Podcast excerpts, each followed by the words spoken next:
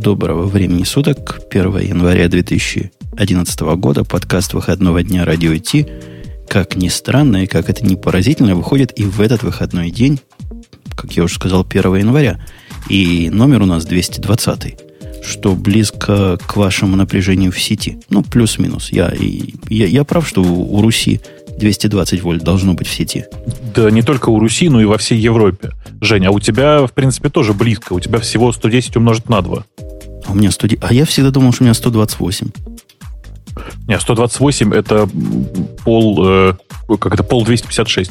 Ну вот правильно. Было бы правильнее 128, потому что у нас выпуск сегодня такой, такой странненький.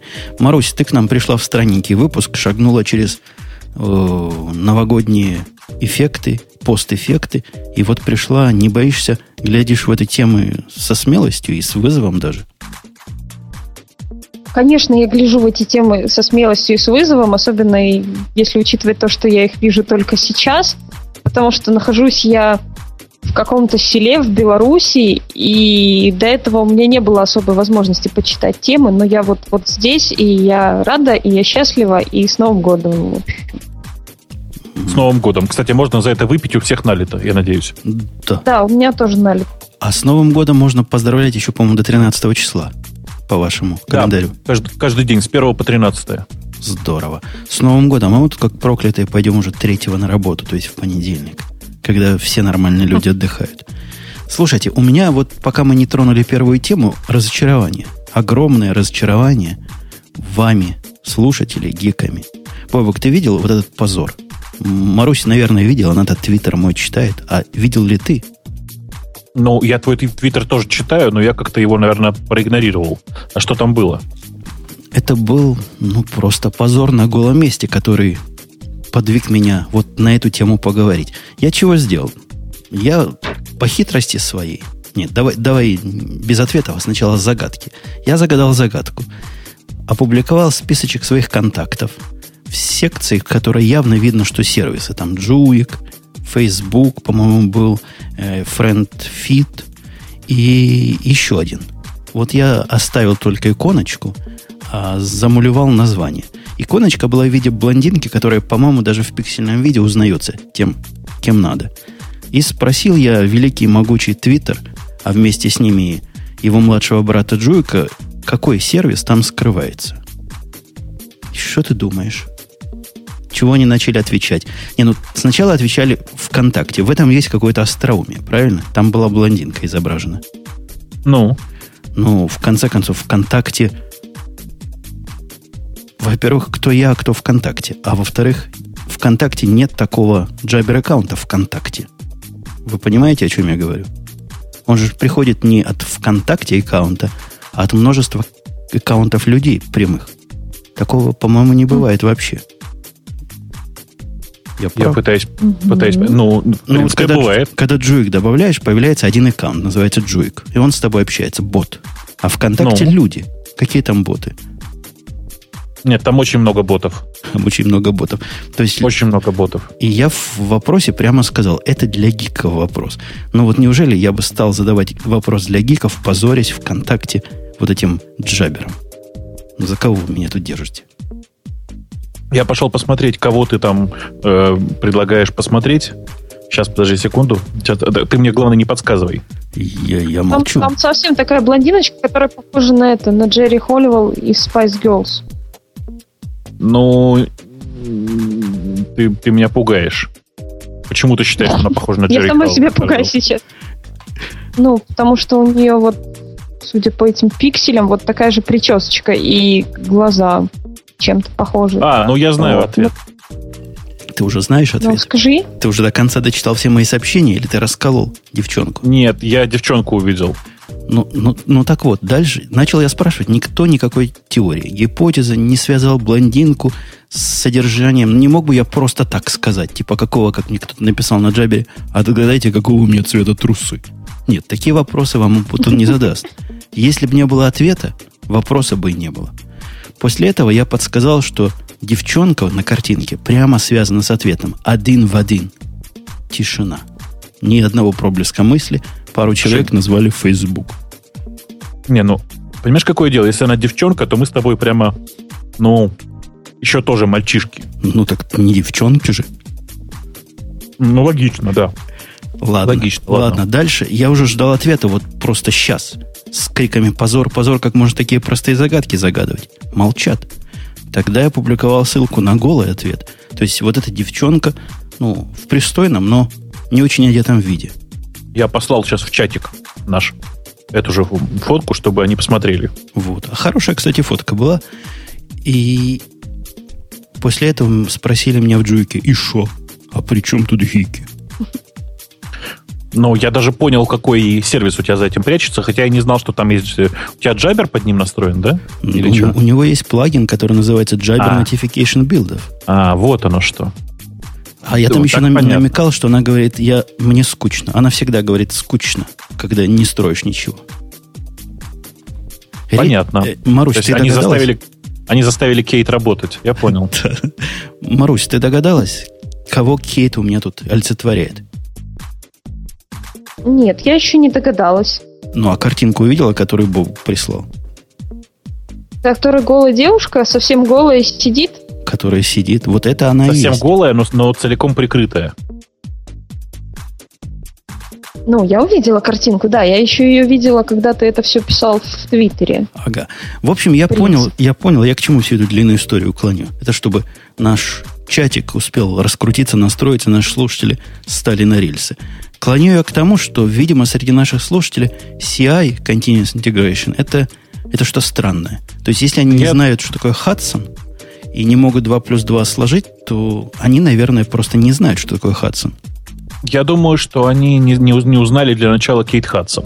Так после того, как кто-то узнал, дал ссылочку на Википедию и спросил, и что дальше?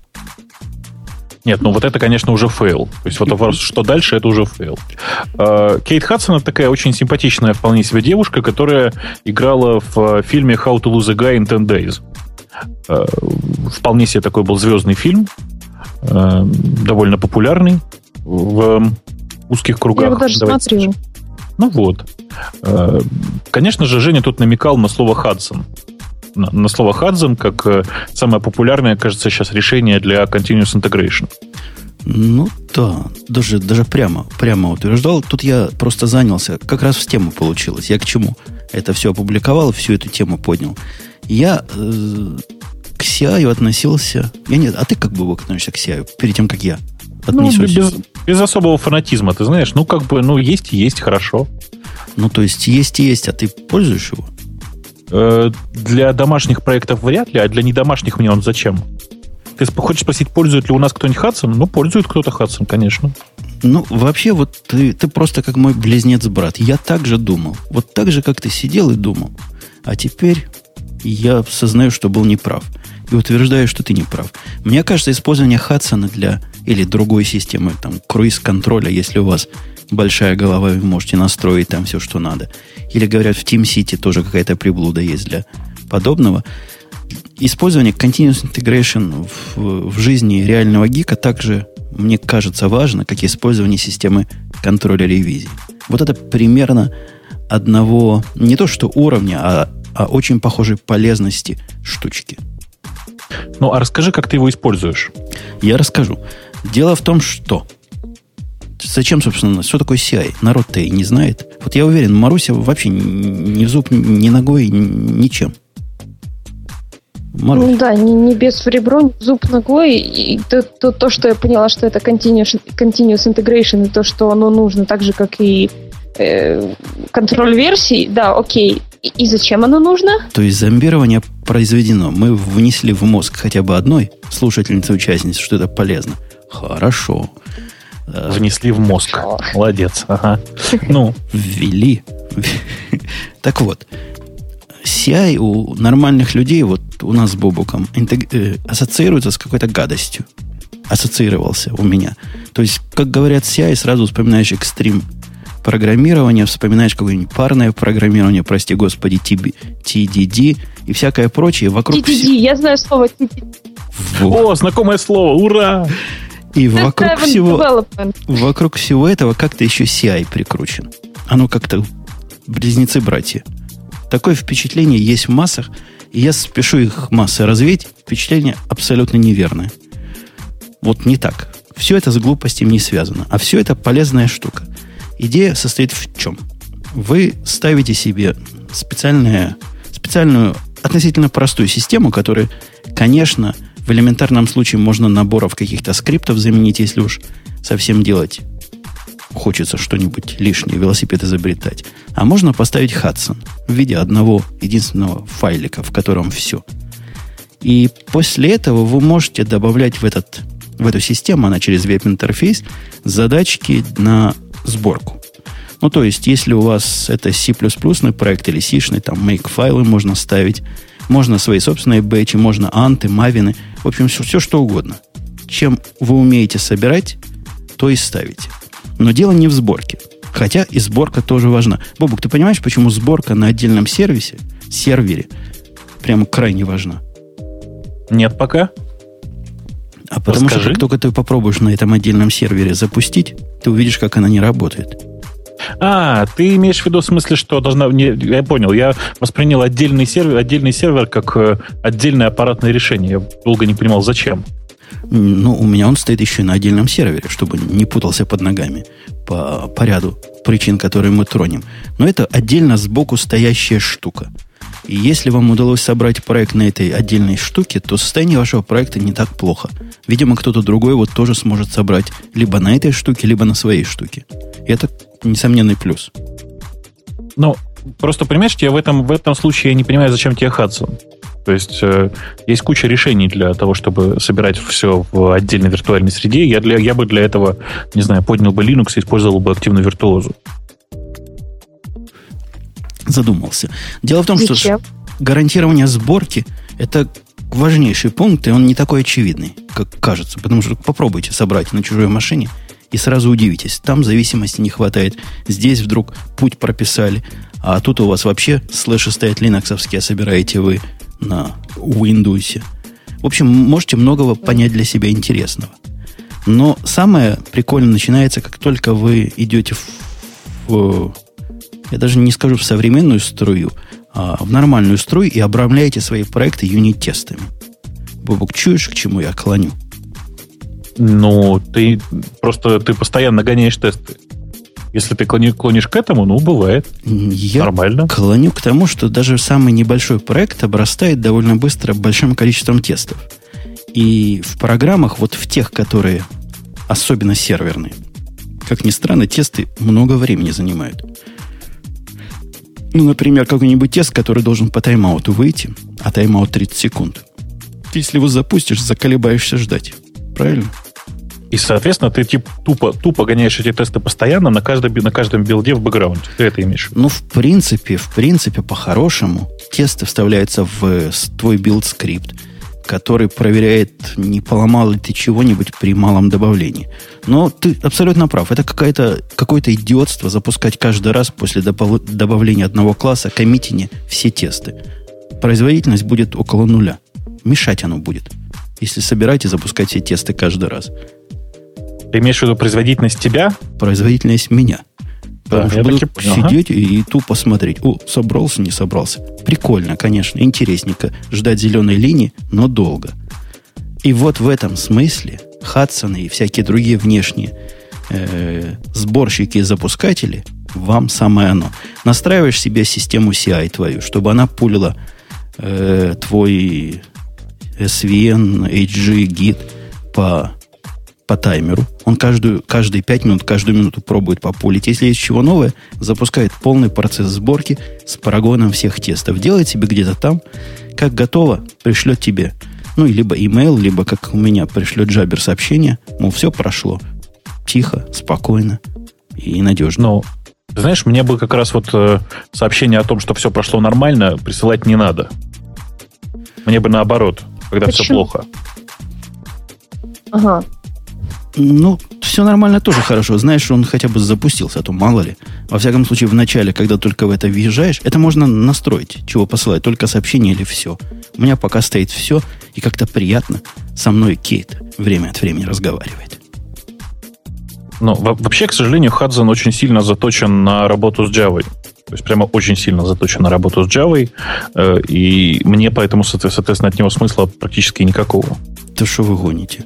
У него Ant и Maven это один из билдеров только. Причем да, даже причем не лучше всех работающий. Давай, ну скажи честно, лучше всех работающий билдер, правда же? Не знаю. Я даже не понимаю, как он может хуже или лучше работать. Он внешнюю программу запускает. Да, только output он от, от нее лучше парсит, а так ничего. Не знаю, у меня стоит plain output, то есть все, что он вывел, то я и смотрю. Мне никаких парсений не надо. Ты напрямую output смотришь? Ну, конечно. Он, там можно посмотреть, что она накомпилировала. Называется консоль режим. Вот я в консоль режиме и смотрю, что она там наделала. Э, меня на самом деле еще парит э, то, что э, плагин, который назывался Python плагин, он, по-моему, давным-давно не поддерживается. То есть как давным-давно? Он, по-моему, год уже не обновлялся. И пользоваться им мне тоже показалось как-то странно затруднительным для ну, Гудзона. Да, а? да, но, но для, для питона, собственно, собрать программу, это ж одна строка, правильно? Что там но, сборка? Но, Или у тебя да, какие-то особые... Build. Да. Python Setup и Build. Нет, у меня есть много разных вещей, то есть у меня там тесты по- по- по-разному гоняются, не просто билдом, не просто в билде, но и так далее. То есть, ну, просто приходится сильно адаптироваться. Приходится брать и адаптировать текущие build-скрипты к э, использованию с Hudson ом. Было бы логичнее использовать э, на стороне Hudson а что-то, скорее. Ну, может быть, если Hudson бы знал чего-нибудь про стандартный билдер Python а, я не уверен, что он знает или не знает, я просто не пробовал, то было бы, наверное, нормально. Хотя запускать чего угодно из Hudson а замечательно. Там я еще нашел для себя прекрасный, прекрасный плагин, который называется release management. Он тоже крутой. Позволяет руками делать релизы. Это как? Ну, ты строишь автоматом уже все. Кстати, автоматом можно строить не только по pull у из, э, из своих э, тех самых систем контроля версий, но и каждый день, например. Так Mongo строится каждый день. Они каждую ночь строят какой-то build. Видимо, слишком много комитов. Не потянешь. А можно на особый комит сказать, о, вот у меня хорошо получилось, хочу зарелизить его. Кликаешь на линк релиз или там кнопочку релиз, и оно тебе запускает совершенно другой набор скриптов или другой набор билдеров или, или другой набор правил. Там можно pre-build, post-build, что build, куда скопировать, как релиз назвать. В общем, вся, все удовольствие, то, что мы с тобой делаем, видимо, каким-то другим образом, но у меня для этого есть отдельная отдельный таргет в анти для релиза. Можно сделать и вот таким вот централизованным путем. По-моему, круто. Ну, э, само по себе это клу- круто, хотя вот у меня сейчас совсем, то есть я для себя понял, что в моих маленьких проектиках Continuous Integration нафиг никуда не уперся. То есть тестов ты там не пишешь, честно признайся. Э, тесты пишу. Нет, неправда, тесты пишу. Просто не понимаю, зачем Continuous Integration. У меня все сделано, может быть, немножко варварским методом. Я текст редактирую в Emacs, и по факту сохранения очередного файла на него автоматически запускается тест. Ну так... А... Ага. Это подразумевает, что ты крайне умный. То есть вот такая ну, система тестирования да. по умолчанию говорит, а Бобук такой хитрый. Он если чинит файл A, он никогда не поломает файл B. Нет, он просто при этом привык знать, что он файл B поломал. Понимаешь? Так вот для того, чтобы не знать и в голове не держать, прогоняешь все тестики и получаешь радость. Э, получаешь радость. Нет, смотри, у меня, у меня все гораздо проще. Почему? Почему? Потому что э, у меня все скрипты завязаны друг на друга импортами питоновскими. И поэтому мой скрипт, который, собственно говоря, и гоняет тест, он делает очень просто. Он смотрит, какие импортируются файлы, если они находятся в локальной, локальной файловой системе, то есть, да, грубо говоря, от точки дальше вглубь, то он тоже, тоже прогоняет на них тесты. Все банально совершенно. Ну, то есть, то есть неявные динамические dependency ты так, конечно, в жизни не, не расколешь. Ну, конечно. Конечно, но это просто решает большинство проблем для меня. Я с тобой согласен, что вообще по уму-то надо бы, наверное, какие-то средства Continuous Integration хотя бы дома поднять. Но что-то мне так лень. Оно занимает, вот поднять Хадсон, я его всячески рекламирую, вот прямо сейчас.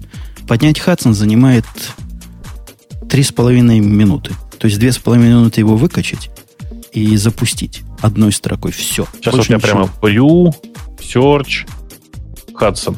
У него Нету. один... Отстой. У него один единственный файл, который богомерзкий var, .var. Знаешь, который не love, а который var. Да-да-да. Ага. Вот, его запускают, там даже написано, если вы не знаете, что с варом делать, как его руками запустить. То есть Java минус jar и имя вара, и все. Ну, еще хорошо бы имя, номер порта сказать, на котором она будет сидеть. Эх. В общем, при, присоединяйтесь, вам понравится. Мне понравилось, и я своих собираюсь заставить. Заставить все свои проекты вот таким вот образом за, засобмитить в, вот в этого, в этого Хадсона. Ладно, это была не настоящая тема. Это была такая разминочка. Маруся, я хочу от тебя слово услышать. Знаешь, на, по какому поводу? По какому? По поводу, тут нам пишут некие отщепенцы, что с этим надо идти в технические подкасты. Вот с тем, что мы рассказываем. Объясни им, куда они попали. Ну, во-первых, ребята, э, если вы не знаете, то с недавнего времени каждый первый выпуск э, месяца – это технический выпуск. Это во-первых. Во-вторых, Радио Ти – это хай технический подкаст. Соответственно, технические темы здесь не то, что бывают, они здесь только приветствуются. И если вы почитаете комментарии на сайте radio-t.com, вы увидите, что в каждом гиковском выпуске просто буря и масса оваций по поводу того, даешь еще такие выпуски, долой телефончики, и планшеточки и, и таблеточки. Вот так вот. Поэтому, если вы не хотите это слушать и хотите э, это слышать в другом месте, то я думаю, что другого такого места вы просто не найдете. Поэтому оставайтесь с нами и не выпендривайтесь. Умница таких. Надо было еще, как ты их э, обзываешь, шмакодявками или козлами. Как ты это обзываешь, вот те, которые не любят такое слушать? У тебя есть специальное слово. Ладно, жалко, у нас на следующую тему нет э, Грея. Потому что я уверен, на следующую тему у Грея было бы что сказать. Так, подожди, Он должен был поставить... Он должен был поставить себе Intel JD 10 мы должны были его заставить или нет? Или нет? Или это не та тема? Это, это та тема. Потому Eclipse у него уже стоит. И, видимо, не пользуется успехом. Он же его снес. А, его он его даже снес. Давно. Ну так вот ему прямой путь в IntelliJ IDEO 10. Ты, ты, ты прямо зверь какой-то, слушай. Это у нас тема, которая тут уже... Говорят, он в сто раз... В сто раз чего? Говорят, э, он уже индексирует проект на, на 100% быстрее. Вот это то, что я поняла.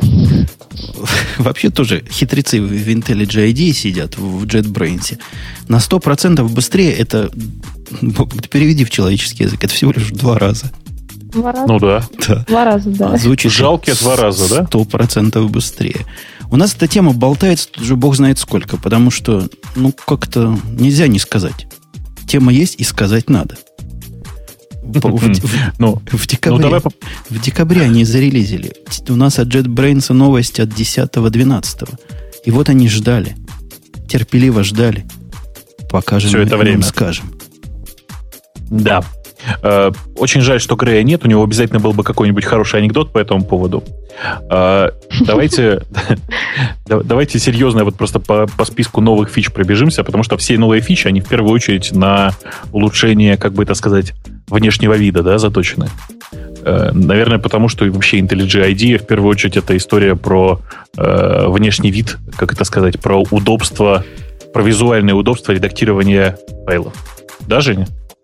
Ну, я бы не сказал так. То есть с визуальным удобством у IntelliJ IDEA проблема в том, что для того, чтобы представить, что вот это удобно и красиво, надо ломать себя через колено. Примерно то же самое, что с OmniFocus. Вот пока ты себя не переломаешь через колено, будешь думать, что Things это круто. То же самое и с IntelliJ IDEA. А это они же сделали PyCharm, да? Да, это такой, JetBrains, да? это такой огрызочек э, из э, полной IntelliJ IDEA. Ну вот оно mm-hmm. как-то вот, когда, я не помню, где-то полгодика назад смотрела по HR, оно ну, под macOS совершенно страшно смотрится и совершенно страшно работало. Я не, не знаю, не, не, подожди, сейчас, подожди, но сейчас уже нам тут... лучше. Понимаешь, какое дело, Мариночка? Дело в том, что ты просто смотрела э, PyCharm с точки зрения нормального пользователя Mac. Вообще PyCharm он на Java написан. Ага. Э, написан на Java, ну, означает, да, что он во всех операционных системах выглядит одинаково плохо. Угу. Поэтому тут ничего не поделаешь. Но нужно же понимать, что для нормального программиста, наверное, самое главное это не то, как э, выглядит, выглядит оформление окна, а то скорее, как выглядит э, там текст внутри окна. И текст внутри окна там, в принципе, выглядит пристойно. Ну, вот про PyCharm... Ну, я бы сказала, терпи. Про, Py, про PyCharm это отдельная история. На мой взгляд, это оставляющая всех питоновских э, сред разработки далеко-далеко позади штука. И я высказывался где-то, что если вам питоном надо писать, работать на питоне, то вот PyCharm наше все. И до сих пор я так думаю.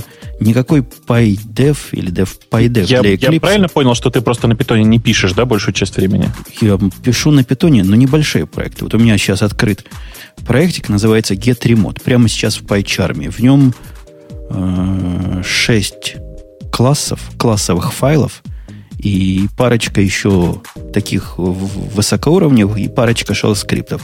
Вот такого характера проектиков у меня куча.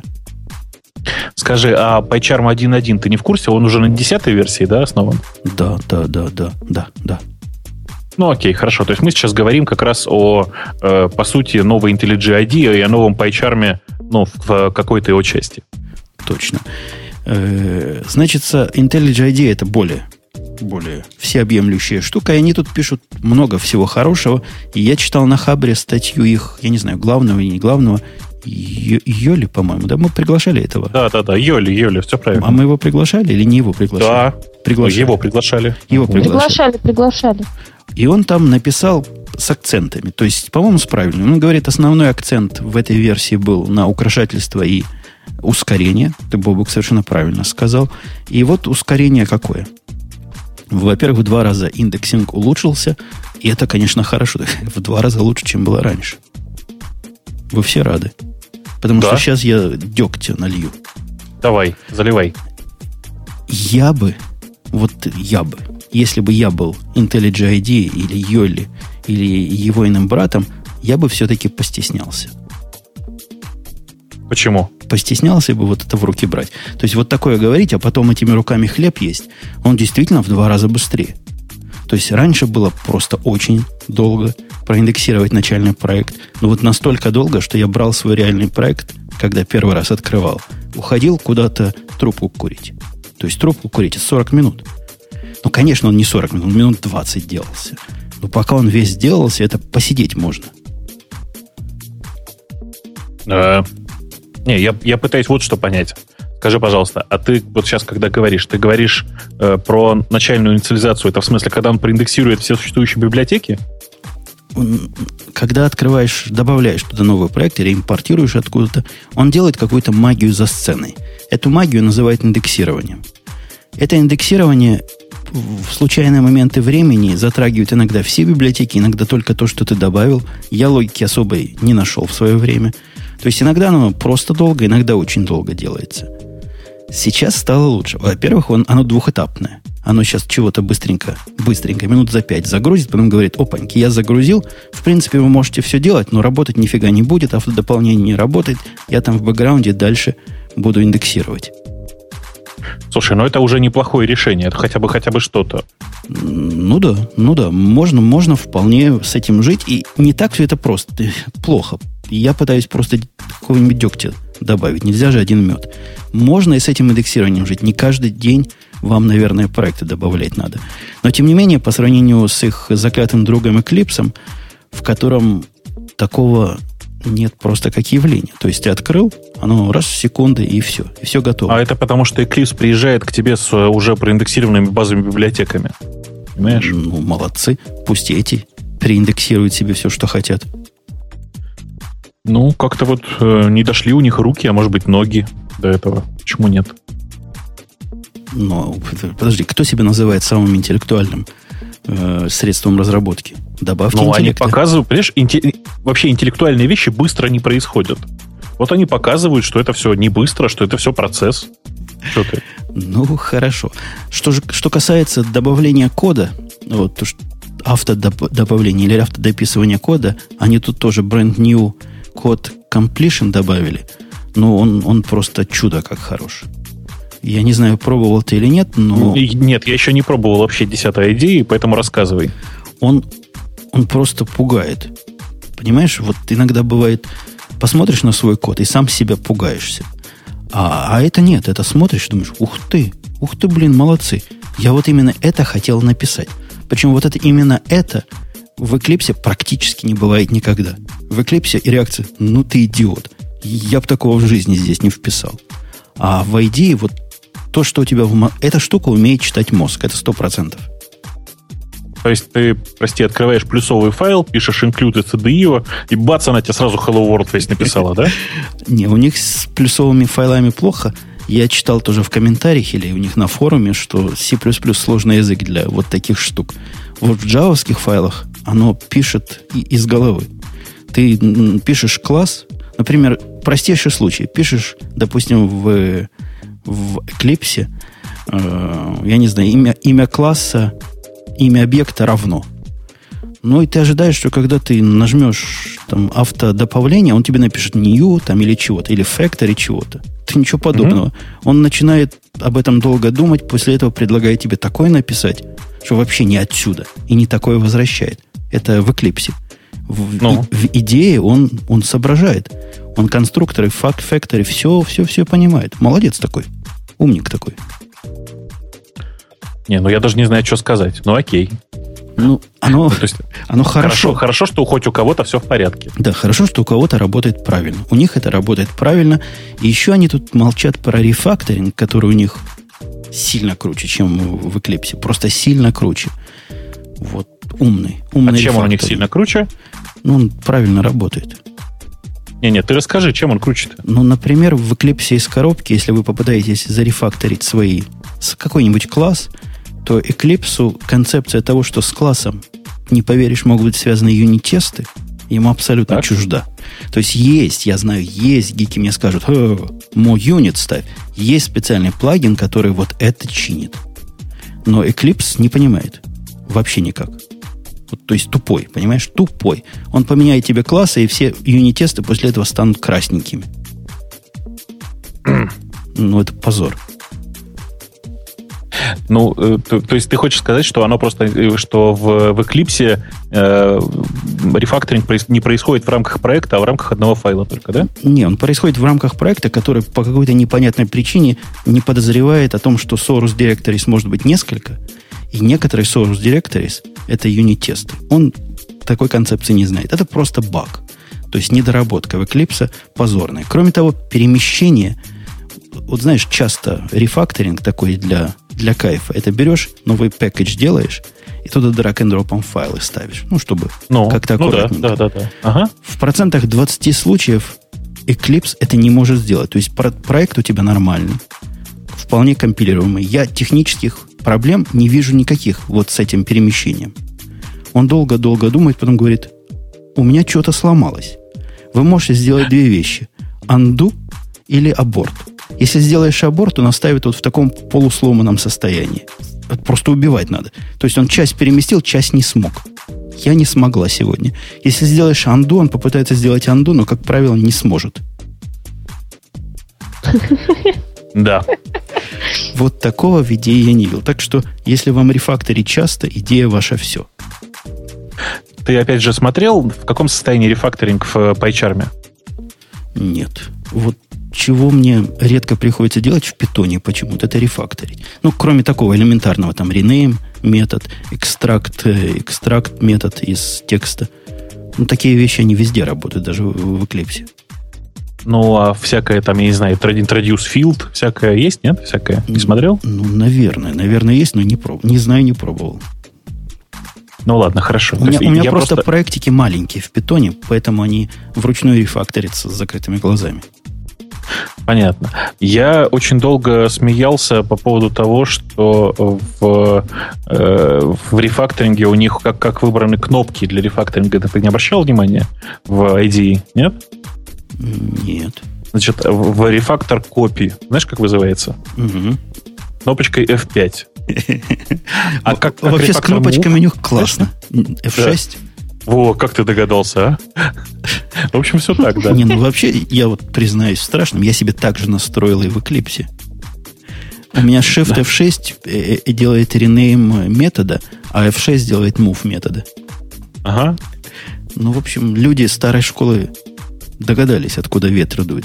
Про то, что у них detachable editor tabs, и можно переносить окна на другие, ну, отделять от общего э, единого приложения, мне кажется, тоже в 2011 году об этом как-то смешно хвастаться.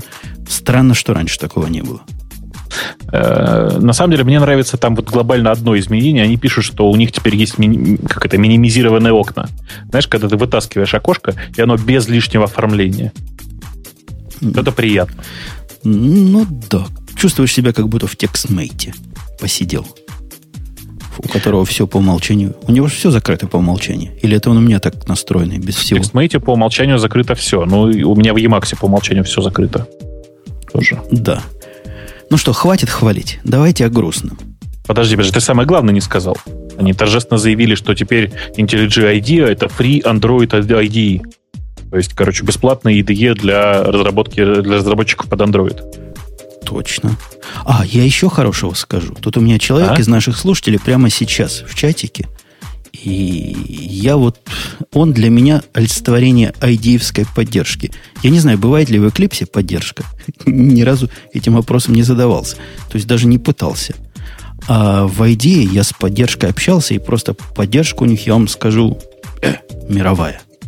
Лучше поддержки программных продуктов а я не видал. В, как говоришь, в чатике нашего человека зовут? Его зовут, я не знаю, в чатике ли он. Если он в чатике, скажи, кто ты, мы тебя похвалим все вместе. Но он Молчи. тезка моего мальчика. Ой, ты все знают, как твоего мальчика зовут. Тезка мальчика Умпутуда есть в чате? Я только знаю, какая у него машина. Во. Но это важнее намного, Маринка, ты что? Так вот, а хоро... хватит о хорошем. Хватит о хорошем, давайте о позоре. О каком? Ты понимаешь, из вот я бы промолчал. Ты знаешь, мне, мне промолчать для хороших людей не трудно. Если люди хорошие, я гадости не скажу. Но они же сами подставляются. Подожди, кто на этот раз-то? Ну, вот этот же самый Йоли, я правильно называю? Да, да. В виде больших фич, то есть фич. Вот это все, что мы рассказывали, это были импрувменты. А фичи новые, новости, понимаешь, крутости, флаги, которые всем в руки – они перевели поддержку Меркурила. Ну, там гид давно был. Я не знаю, как там был гид. Вот я, я не знаю, как там был гид. Но если гид там как Меркурил, то, ну, там, то приличных там, слов там, у меня нет. Там все очень странно. То есть, да, там нормальная поддержка только для SVN. Известное дело. Э, то есть гид также плох. Я, я даже не могу назвать поддержку Меркурила плохой. То есть я видел историю вот этого плагина. Его кто-то написал, и, видимо, потом, э, как фирма называется, JetBrains, то ли купила, то ли взяла его к себе. Он был, этот плагин, убог. То есть он писался человеком, который смотрит на Меркуриал как на ухудшенную версию SVN. Ну, строго говоря, с гитом та же самая история. То есть единственное, что у него есть понимание о том, что можно пушить, он знает, что такое теги, ну и всякая такая, всякая такая вот мелочевка. О, вот этот, что такое теги, с трудом понимает. Кроме того, он не, не представляет, что в одном проекте несколько модулей может быть. Ну, то есть в одном проекте несколько модулей, это когда у тебя несколько директориев, несколько проектов, uh-huh, грубо uh-huh. говоря, с, вместе связанных. Так вот, он совершенно с ума сходит, когда у тебя эти разные э, модули в разных местах лежат. Они всегда в разных местах лежат, потому что так работает как гид, так и Меркурил. Ты видишь, как дурак у себя там в уголке, где оно пишет про бренчи и про версии, какой-то номер, который соответствует погоде на Марсе, то есть одному из модулей. Ну, я уж молчу о том, что ни тагов, ни бренчи, ни мерджи, ни, ничего такого и близко нет. Если бы, если бы я вот смотрел на это непредвзято, я бы сказал, что человек, который писал поддержку Меркурила, он вообще с Меркуриалом не работал. Э, ну, понимаешь, ты, ты же пойми, что им приходится тащить за собой, кроме твоего любимого Меркуриала, еще с десяток разных version control системов. Прости за формулировку. Я вот, например, сейчас смотрю, у них, значит, э, Team Foundation, э, у них тут же, тут же у них, значит, Subversion 1.5, вот они зарелизили. Это я тоже список фич смотрю, как ты понимаешь. Смотри, Clear Case, у них поддержка здесь же. Какой ужас. Э, о, у них есть расширенная поддержка CVS. Знаешь, у них теперь для работы с CVS не требуется сам CVS, в смысле клиент. Ух ты. Представляешь? Ух ты ж. Там же у них поддержка Perforce и, страшно сказать, SourceSafe. Понимаешь? Я понимаю. То есть, если они хотят... Есть такой концептуальный подход. Мы ко всем системам контроля подойдем одинаково и сделаем для всех одинаково плохо. Если подход такой, то да. Получилось именно так. Во всяком случае, глядя на Меркуриал. Ну, мне кажется, что это близко к тому. То есть, ну, правда, близко к тому. Э, с другой стороны, может быть, оно сильно-то и не надо, потому что, в принципе, у тебя есть достаточное количество внешних тулзов для этого, ну и терминал всегда можно вызвать. Ну, спасает то, что у них называется integration. У них в интегрейшене можно с любого места запускать терминал. Выбираешь каталог или проект, или модуль, запускаешь терминал и пишешь там руками. Но я просто человек, э, развращенный нормальным плагином для Eclipse, в котором можно жить, в нем можно сидеть, и в нем можно редко выходить куда-то. Все базовые вещи, да куда там базовые? Там уже даже ребейс можно делать, и трансплант можно делать. Все можно делать из плагина. То есть есть пример, как люди это делают правильно. Я не знаю, можно ли это сделать правильно в ID, но вот честно скажу, мужики, ну, это, это стыдно. Вот то, что сейчас есть, это стыдно. Это для птички. С этим жить нельзя. Подожди, для, а, для галочки. Все, я понял. Для галочки. Для птички, да. Это хорошо ты сказал. Для птички, да. Не, ну да, да, по большому счету они сделали это для галочки. Но с другой стороны, сколько там тех пользователей Mercurial, о которых ты говоришь? Ну, если ты говоришь, что и для гита то же самое, так же плохо, то Слушай, ну пользователи гита, они в основном пишут на плюсах, на питонах всяких. А IntelliJ IDEA все-таки в первую очередь для Java. Э, для тех, кто на Java написал, те, знаешь, те и с Subversion до сих пор живут. Не, ну в джавовском сообществе принято Mercurial пользовать. Это известный факт, правильно? Слушай, ну, ну не надо. Вот Java это серьезная платформа. CVS. Как вот не, не, даст, не даст мне соврать э, присутствующий здесь Swan, это High Scalability, High Availability Enterprise Production Platform, а не какое-то пионерское поделие. Поэтому ты мне не рассказывай сказки. Там все писали серьезные люди, Поэтому они все, все пишут на нормальный, там самом, на нормальном э, VCS, например, на Subversion, которому уже сто лет в обед, и все в порядке. Понимаешь? Понимаю. С Subversion вот эта, вот эта штука вполне сможет, наверное, нормально. Нет, не наверное, оно работало нормально, пока я был на Subversion. Но теперь вот я со слезами на глазах, со слезами на глазах должен сидеть в Эклипсе, при всем том, что выглядит он прекраснее, работает быстрее, но тупее. Исключительно, не исключительно, а основное, вот из-за чего я там сижу и не могу вернуться в семью, в идею, это позорный, позорная поддержка Меркурила. Позорная поддержка. Наймите кого-нибудь, кто работает с Меркурилом постоянно. Мой вам совет. Дал я им совет. У тебя есть для них совет? Тут, мне кажется, не надо никаких советов, Жень. Ну, ты просто э, привыкай к тому, что действительно для того, чтобы пользоваться этой системой, нужно немножко себя изменить.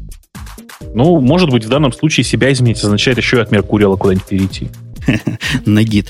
Ну, я, я даже готов, я настолько люблю ID, что готов был перейти на гид и перевести всю компанию на гид. Но ты меня расстроил тем, что и гид так же плохо, как Меркурил. Ну, там, вот, как тебе объяснить? Вот, например, э, представляешь себе список, который называется там типа посмотреть э, history репозитория, да? Ну, Понимаешь, да, да что понимаю, такой стандартный пункт show history. Да. Там, например, э, ну, какой, как ты думаешь, какие там порядок? Вот там такая табличка, в которой, естественно, там каждая строчка представляет из себя каждый комит. Как ты думаешь, вот какие колоночки для гита там должны быть? Ну, номер версии, для гита, номер версии? Ну, четыре, четыре циферки хотя бы показал. Дату, кто закоммитил комментарий. Ага, вот и, так там и, все и есть. И имя, и имя этого самого. Ну, ну там, имя там бранча. Есть, там... Нет, имя бранча здесь нет. Сразу тебе скажу. А почему нет? Как, как, как, не знаю. Как не... в гите без имени бранча быть? Вот я не знаю, как они живут без имени бранча. Э, тут commit э, message, э, автор, дата комита и версия, которая представлена, по-моему, то ли семью, то ли восьмью цифрами. Я уже сейчас не очень помню. Вот. Э, посчитай, пожалуйста, внимательно. Зачем тебе эти восемь цифр, я, правда, честно не понимаю. По них смотреть будет. Ну, чтобы с пацаном цифр. с каким-то перетереть. А у меня версия 7А F35 падает. Чтобы можно было сказать, гордо глядя в ID. Ну хорошо, ладно, допустим. Но как жить без бранчей, без тагов, вообще без всего этого хозяйства прямо здесь, я не знаю. И, наверное, я не знаю, как в Гите, а в Меркуриле родителей бы хорошо еще увидеть. В смысле? Ну, в смысле, если, если это слитая ревизия, то из чего она слита? А, все, я понял, да. На стадии мерджа ты имеешь в виду? Ну да. Я не знаю, как ну, у вас, а у нас мерджей очень много. Но теперь меньше стало с этим, с ребейсом, как начали активно ребейс использовать. А до этого мерджи на мерджи сидели, мерджем погоняли. Ну, в общем, здесь ничего такого нет. Э, и понятно, что в ближайшее время, наверное, не появится, потому что глобально это никому не нужно. Мне так кажется. То есть масса населения как не умеют работать с, с, с этими с CI-системами, также не умеют работать правильно с распределенными системами контроля версии. Да, причем вот зачем система контроля версии распределенная в случае, если это маленькая контора или вообще, не дай бог, вот как я, до, дома работают. Э, я, я не понимаю, как люди вообще без гита живут. Или Меркурила. Ну, это без, без Меркурила, неважно. Я тоже с трудом понимаю. Короче, страшные люди, страшные люди просто. А они сохраняют файл версии 1, версия 2, версия 3. Я видел. Это называется mm. использование файл систем как система контроля ревизии. Ну, тогда уж хоть, хоть RCS какой-нибудь поставить, и все, и не париться. Ну, это, это сложно. А так, они, они уже так 30 лет пишут, и будут еще 30 лет писать. Ну да, вот, собственно говоря, кто-то там в, чате пишет, я, к сожалению, упустил кто. Пишет, что использует GitX для гита на macOS, а код пишет в IntelliJ IDE.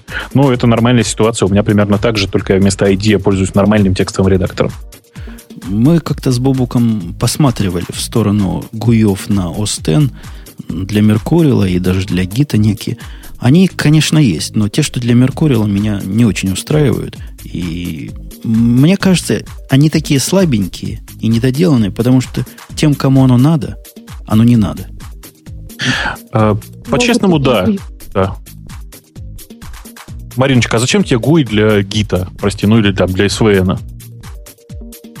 Нет, так в том-то и дело, что не нужен. Это, мне кажется, это веяние скорее из каких-то вот этих сейчас развращенных институтских недо недопреподавателей, которые хотят все визуализировать, ну, вернее, даже не преподаватели, а просто вот эта вот лень, которая пытается делать жизнь проще, да, то есть когда человек перестает думать, и ему лишь бы дали визуальную оболочку, где он сможет натыкать все, не думая и не понимая, что он делает, но оно будет работать. А это не учит ничему, мне кажется. Ну да, cut and paste программирование такое прекрасное, я так тоже умею. Это даже не, не угу. в учебе дело, это просто типичный случай, когда попытка графически изобразить замечательный, мощный команд-лайн интерфейс, она проваливается, она постоянно проваливается. Я, как автор одного из клиентов для команд-лайновой системы контроля ревизии, могу сказать, что это дело абсолютно бестолковое. Тем, кому надо базовая поддержка, тем, наверное, и идеи хватит. Там комит, апдейт, push, pull, все. Больше ничего не надо. Тем, кто понимает, чем они занимаются, и какая моща у них в руках может быть, те, конечно, идут в правильное место, а именно в терминал, и там все как надо пишут. Слушай, а вот у меня к тебе немножко религиозный вопрос. Скажи, а ты э, коммитишь э, что-то в репозитории, ну, в твоем случае в Mercurial, да, как только внес какие-то изменения осознанные, или коммитишь потом уже пачкой? Не, не комичу пачкой. Я пишу, пишу, пишу, дописал. Э, ну, конечно, не так часто, как делаю э, Command-S но близко. То есть у меня комит, какой-нибудь логический кусок я дописал, тестами оформил, запустил, оно прошло, не прошло, я и, и то, что не прошедшее, и, и падающие версии комичу, так и пишу, не работает еще. Но это просто такой же, вторая натура такая, привычка. Коммитить как но, можно чаще. Я комичу тоже довольно часто, но я делаю очень, очень странно, наверное, может быть. Я э, пишу, пишу, пишу, раз в час примерно у меня всплывает нотификация о том, что неплохо бы закоммитить. Э, я останавливаюсь, и за час начинаю, ну, начинаю разбирать, что я написал. При этом я комичу именно кусками кода, как ты понимаешь. То есть я делаю нормальные change-сеты, а, а не, там, не по файлово комичу, а именно комичу по кускам кода.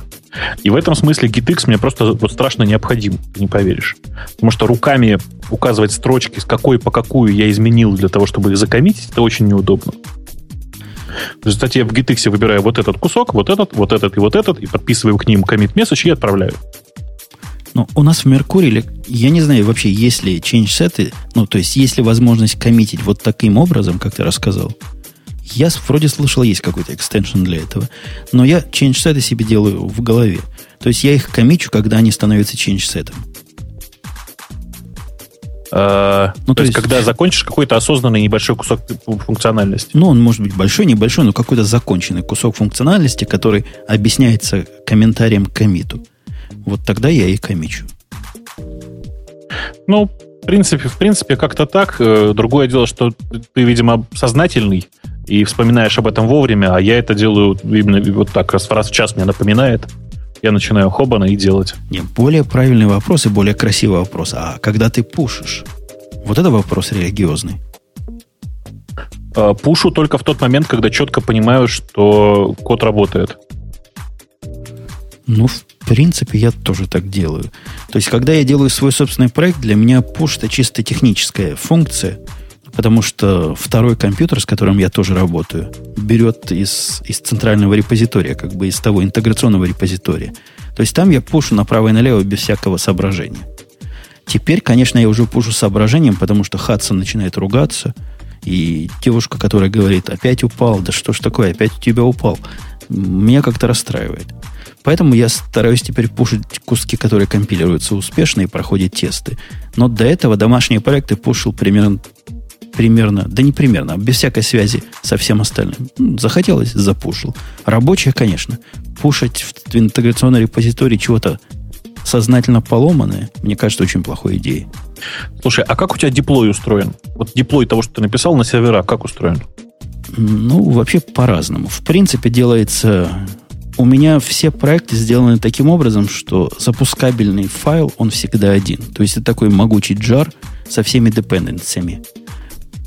Это сознательное решение э, сделать все проекты независимые, полностью self-executable.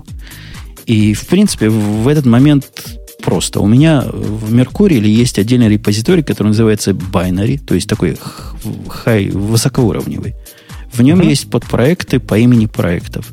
В каждом есть несколько подкаталогов, которые являются, э, являются отражением веток. Ну, там как минимум есть стейбл и тестинг. Бывает еще стейджинг, бывает там какой-нибудь development, но, как правило, два есть всегда. Stable, тестинг. И stable настроен на сервера для брания. Там у меня специальная программка есть, которая берет stable, кладет к себе в temporary, а потом оттуда делает экспорт в продакшн место. Э, понимаю. Понимаю. Ну, я просто я хотел тебе рассказать, что я переехал тут на фабрик. Есть такая э, ерунда для питона, называется фабрик. С, с буквочкой Си на конце. Fabric. Ужасно удобная вещь оказалась. Возьми и попробуй как-нибудь из ну, интереса. Ну, так ты нам расскажи всем. Это как раз то это, самое это шоу, такая, где можно это, похвастаться. Это такая, это такая ерунда, где ты пишешь такой так называемый fab-файл. Это типа вот, помнишь, есть make-файлы, да, как ты понимаешь, а есть вот fab-файл. Он на самом деле, у него синтаксис от Python а, и глобально он для чего нужен? Для того, чтобы описать разные функции. Ну, он, успокой меня, он не XML. Нет, что-то, он именно Спасибо. питоновый файл обычно. Спасибо. То есть там все, все гораздо проще.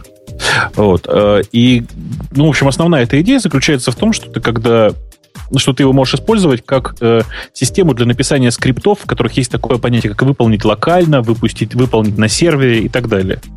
Понимаешь, да? Идею. Он умеет выполнять на удаленном сервере команды, например. Ух.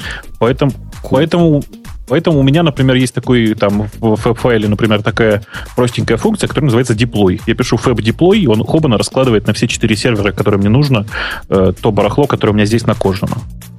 Ну, или, например, там я пишу фэб-тест, пробел deploy. Он запускает тесты, если тесты выполняются, он деплоит это на сервера. Ну и так далее. То есть вот он всякие такие вещи умеет. У, у меня с этим сложнее. У меня нельзя деплоить, вот когда захочешь. Я не знаю, как у тебя. А у меня можно деплоить в определенное время. И, в принципе, это определенное время разное не то, что для разных серверов, а для разных процессов. Ну, например, для Азии я не могу деплоить, пока не наступит 2 часа дня по американскому времени. Потому что Азия в это время активно продается и покупается. Посему мне чтобы, деп... чтобы в середине процесса ни, ничего не сломалось у тебя, в смысле, имеешь в виду? Ну, во-первых, это бессмысленно. То есть, конечно, в Unix можно перезаписать файл, который сейчас открыт. Это вам не Windows. Но это как-то бессмысленно, правильно? Это раз. Во-вторых, если ты кроме executable еще чего-то деплоишь, какие-то файлы, которые в процессе читаются, например, то это уже просто опасно. А, ну, да, так понятно. Посему у меня каждый процесс в начале проверяет, а есть ли к нему, пришло, пришло ли к нему обновление, прямо стандартная у меня там функция в начале всякого процесса, который пере, переинициализирует себя перед началом нового трейдинг э, дня, нового биржевого дня. И в случае необходимости сам себя апдейтит аккуратненько. Накатанная процедура работает замечательно и очень гибко получается. Ну, это прикольно, когда у тебя так хорошо все получается. К сожалению, у меня пока так, так, так красиво все не получается. Я очень ленивый чувак в этом смысле, и мне гораздо проще сейчас было бы написать, я не знаю, там с десяток скриптов и на каждом э, сервере или для каждого бинарника хранить, когда его можно апдейтить, потом в любой момент сказать, там, не знаю, fab deploy и э, уйти спокойно, зная, что в 2 часа ночи он у тебя сам проапдейтится, например. Я еще, кстати, хотел гадость сказать в сторону э, ID, даже не гадость, а удивление. Это мы же подчеркивали, насколько я подчеркивал, насколько это умная среда. Но качество автоматически генерированного анта, он умеет ант сам генерировать по классам и по dependency, действительно рабочий ант.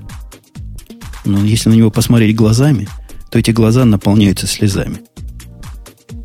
А, я, я пытаюсь понять, а что не так-то? Понимаешь, как, как тебе объяснить, как, чтобы не обидеть? Ну, например, я работаю в системе, которая не имеет директории .svn. Ну, не имеет. И я сказал в свое время ID, убери даже Subversion плагин. Зачем мне в 10 местах в exclude вставлять .svn? Ну, это, это, это мелочь, но это противно. Кроме того, у него есть такие, когда анстроишь, я не знаю, насколько ты в антиспециалист, у него есть э, места, где ты перечисляешь внешние dependency – в принципе, в нормально сделанном анти это место одно. Ну, если ты ленивый, их два. Догадайся, сколько их в автоматически сгенерировано. Ну, я не знаю, 150? Ну, минимум, минимум 4 штуки. Иногда 5. Подожди, а 4 каких? Ну, вот 4, просто... 4 набора файлов, которые надо включить, обработать. Оно в, один и тот же подборчик стоит в разных местах. То есть генерируется это не для того, чтобы руками лазить. Но, но все равно, ну, это же стыдно людям дать.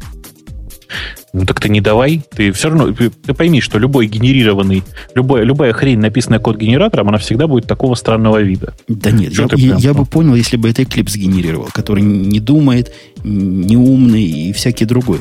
Но это же умная идея. То есть я могу, я их могу научить, как сгенерировать в общем случае более правильный ант. Вот могу, сходу могу научить и рассказать. Неужели они сами не соображают? Думаю, что нет. Ладно, приходите, я вас научу. Вот, у меня, у меня есть... Давайте на, наконец-то на вторую тему перейдем сегодняшнего выпуска. Марусь, ты не против? Ты еще с нами? Да.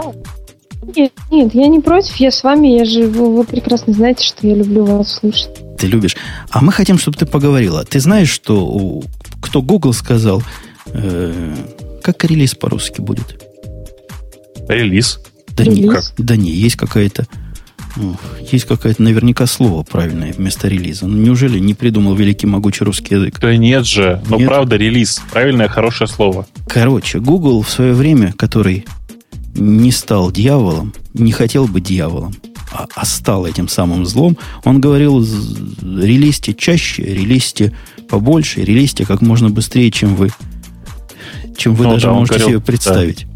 Релиз, как это, релиз early, релиз often. Точно. Офтин, вот это вот это офтин как раз по-гугловски. У нас есть заметочка от мужика в очках. И, конечно, она попала в список кандидатов. Мужик в очках и в кепке. А, я понял. Маркус Керк. А кто такой Маркус Керк? Без понятия. Это Ты... такой э, а популярный, популярный блогер на JavaNet. Ты, ты так уверен он, он пишет, что у него более чем 25-летний опыт программирования. Я про него так уверенно же не сказал, исключительно потому, что я перед э, тем, как минуты за три до начала э, записи успел пробежаться по выпускам, по, по, по новостям. А, я думал, ты с ним чуть ли не на одной полянке, О. ни в одном детском саду был. Не, ну ты что, ну как я могу? Он же на Java пишет 25 лет. Во-первых, на Java, во-вторых, похож на певца-рэпера. А что, ты считаешь, что рэпер не может писать на Java? Думаю, рэпер вообще не может писать даже на английском. Вот оно как. Он только читать может. читать текст. И, и то, наверное, с трудом. Как-то я к рэперам с подозрением отношусь. Так вот этот, похожий на рэпера Маркус, говорит поразительную вещь. Он говорит наоборот. Релиз late и релиз как можно реже. У него такая концепция. А, а, а ты можешь расписать, в чем концепция именно? Концепция у него немножко смехотворная. Но она сюда попала в наши темы не из-за своей самоценности, а как дискуссионный поинт. Поинт, вы поняли, да? Поинт, точка дискуссии. Он говорит, последние десятилетия вот эта мантра, как можно чаще релизить и как можно живее доносить свои изменения пользователям, привела к тому, что в общем качество программных продуктов стремительно падает. От этого он делает вывод. А давайте вернемся к корням, а давайте не будем этими глупостями заниматься. И? На самом деле, я думаю, что я думаю, что вот это вот релиз чаще э, и раньше, это стало, скажем, вот этим вот каким-то толчком, который возник в ходе социализации, скажем так, вот, вот всего. То есть, чтобы постоянно напоминать о себе, да, там конкуренции и так далее, что вот мы есть, вот мы развиваемся, э, начинают там проекты релизиться чаще, да, потому что они хотят показать, что вот они что-то делают лучше, чем вот другие какие-то там продукты и так далее, и проекты. И поэтому они действительно начали плодить кучу всего, плодить часто. И, и ну вот как вы обсуждали банально вот этот вот IntelliJ IDEA да, вот они что-то там зарелизили, есть какие-то фички, есть какие-то там новшества, но тем самым ничего глобально интересного. А люди продолжают ждать релизы, как вот еще с тех времен, когда каждый релиз нес в себе просто вот обалденный кусок чего-то. И точно такое же разочарование было, да, когда а, Леопард обновился до... Ну, вышел снова Леопард, да. Ну, окей, да, разницы особо большой нет, да, там какие-то фички добавились, но и вот начинает возникать вот это вот разочарование. Поэтому действительно я даже с ним в чем-то согласна, что нужно делать лучше, лучше реже, но качественней, а уже популяризироваться и напоминать о себе совершенно другими методами. Ага. Ну, это, это скорее, ага. знаешь, как это скорее э, какой-то сейчас попытаюсь сказать, какой-то э, политический, так сказать, подтекст, да, или какой-то эмоциональный подтекст. Чувак-то, кажется, говорит о том, что просто э, часто релизиться вредно, не с точки зрения потребителя. Или я про что-то про другое читаю? Ты, ты, ты правильно читаешь. Он связывает релизы и качество этих самых релизов, в принципе, правомерно. Потому что у многих мантра часто релизится выродилась в то, что хорошо бы релизиться часто – но качество абсолютно это третье. Производное, и был бы релиз, а, а качество само придет. Был бы релиз, и качество само придет. Слушай, у меня к тебе вообще разговор совершенно в сторону. Вот прямо совсем. Но он на три минуты, и можно будет сразу вернуться. Смотри, э, я внезапно вспомнил, и просто говорю об этом в прямом эфире, потому что, ну, будем считать, что это реклама. Просто завтра у Плющева точка. Ты помнишь, да? Mm-hmm у завтра плющего точка в обычное время, только она не час, а два. И он говорит, что а неплохо бы, неплохо бы э, ребят из радио Ти вытащить, типа, поговорить хотя бы минут на 10. Точнее, не то, чтобы хотя бы, а минут на 10. То есть не на все два часа, а минут на 10. Ты как на это смотришь? Да, в принципе, легко. А, а есть тема? Или нам да там кажется, равно? что никакой темы нет, просто Новый год, и он, наверное, хочет рассказать о том, что было в точке за прошедшее время, там, не знаю, подвести итоги года, что-нибудь еще. Но тут же есть повод пропиариться на Эхе Москвы. Да легко. Или пропиарить Эхе Москвы, как я только что сделал, я не знаю пока. Пропиарим. А во сколько? Во сколько? А, во сколько точка начинается? В 10, да? А? Вечер, да? Вечер Вы говорим. меня спрашиваете. Да. Ну, в то время, да. когда я сижу в интернете, она появляется вечером, по моему времени, по-моему. Блин, ну, я в это время буду в поезде. Ну, не попадешь значит... в радиоприемник. Да? Mm. По-моему, в 22.00, если я ничего не ошибаюсь, начинается. Э, соответственно, соответственно, что? Если у него 2 часа, это значит с 22 до 24. Mm. По-моему, нормально. Нормально. То есть у меня это будет час дня. Я уже даже проснусь, то есть к началу. Ну, если, если чего, я готов, так что... Ну, значит, если чего, я тебя тогда в скайпе буду стучать. Да. У тебя скайп запущен обычно же? Завсегда. Для хороших ну, людей. Все, я тебя буду стучать, ну и остальных соберем, если кто подтянется. Хорошо, хорошо. Все, вернулись к, к, к релизу реже и глубже. Скажи, пожалуйста, Жень, а у, тебя у самого-то как получается? Потому что я за себя точно знаю, что я тяну с релизом обычно до последнего. Точнее, не так. Смотри, первый публичный релиз у меня обычно тянется до последнего. Вот по той причине, про которую говорит Маринка.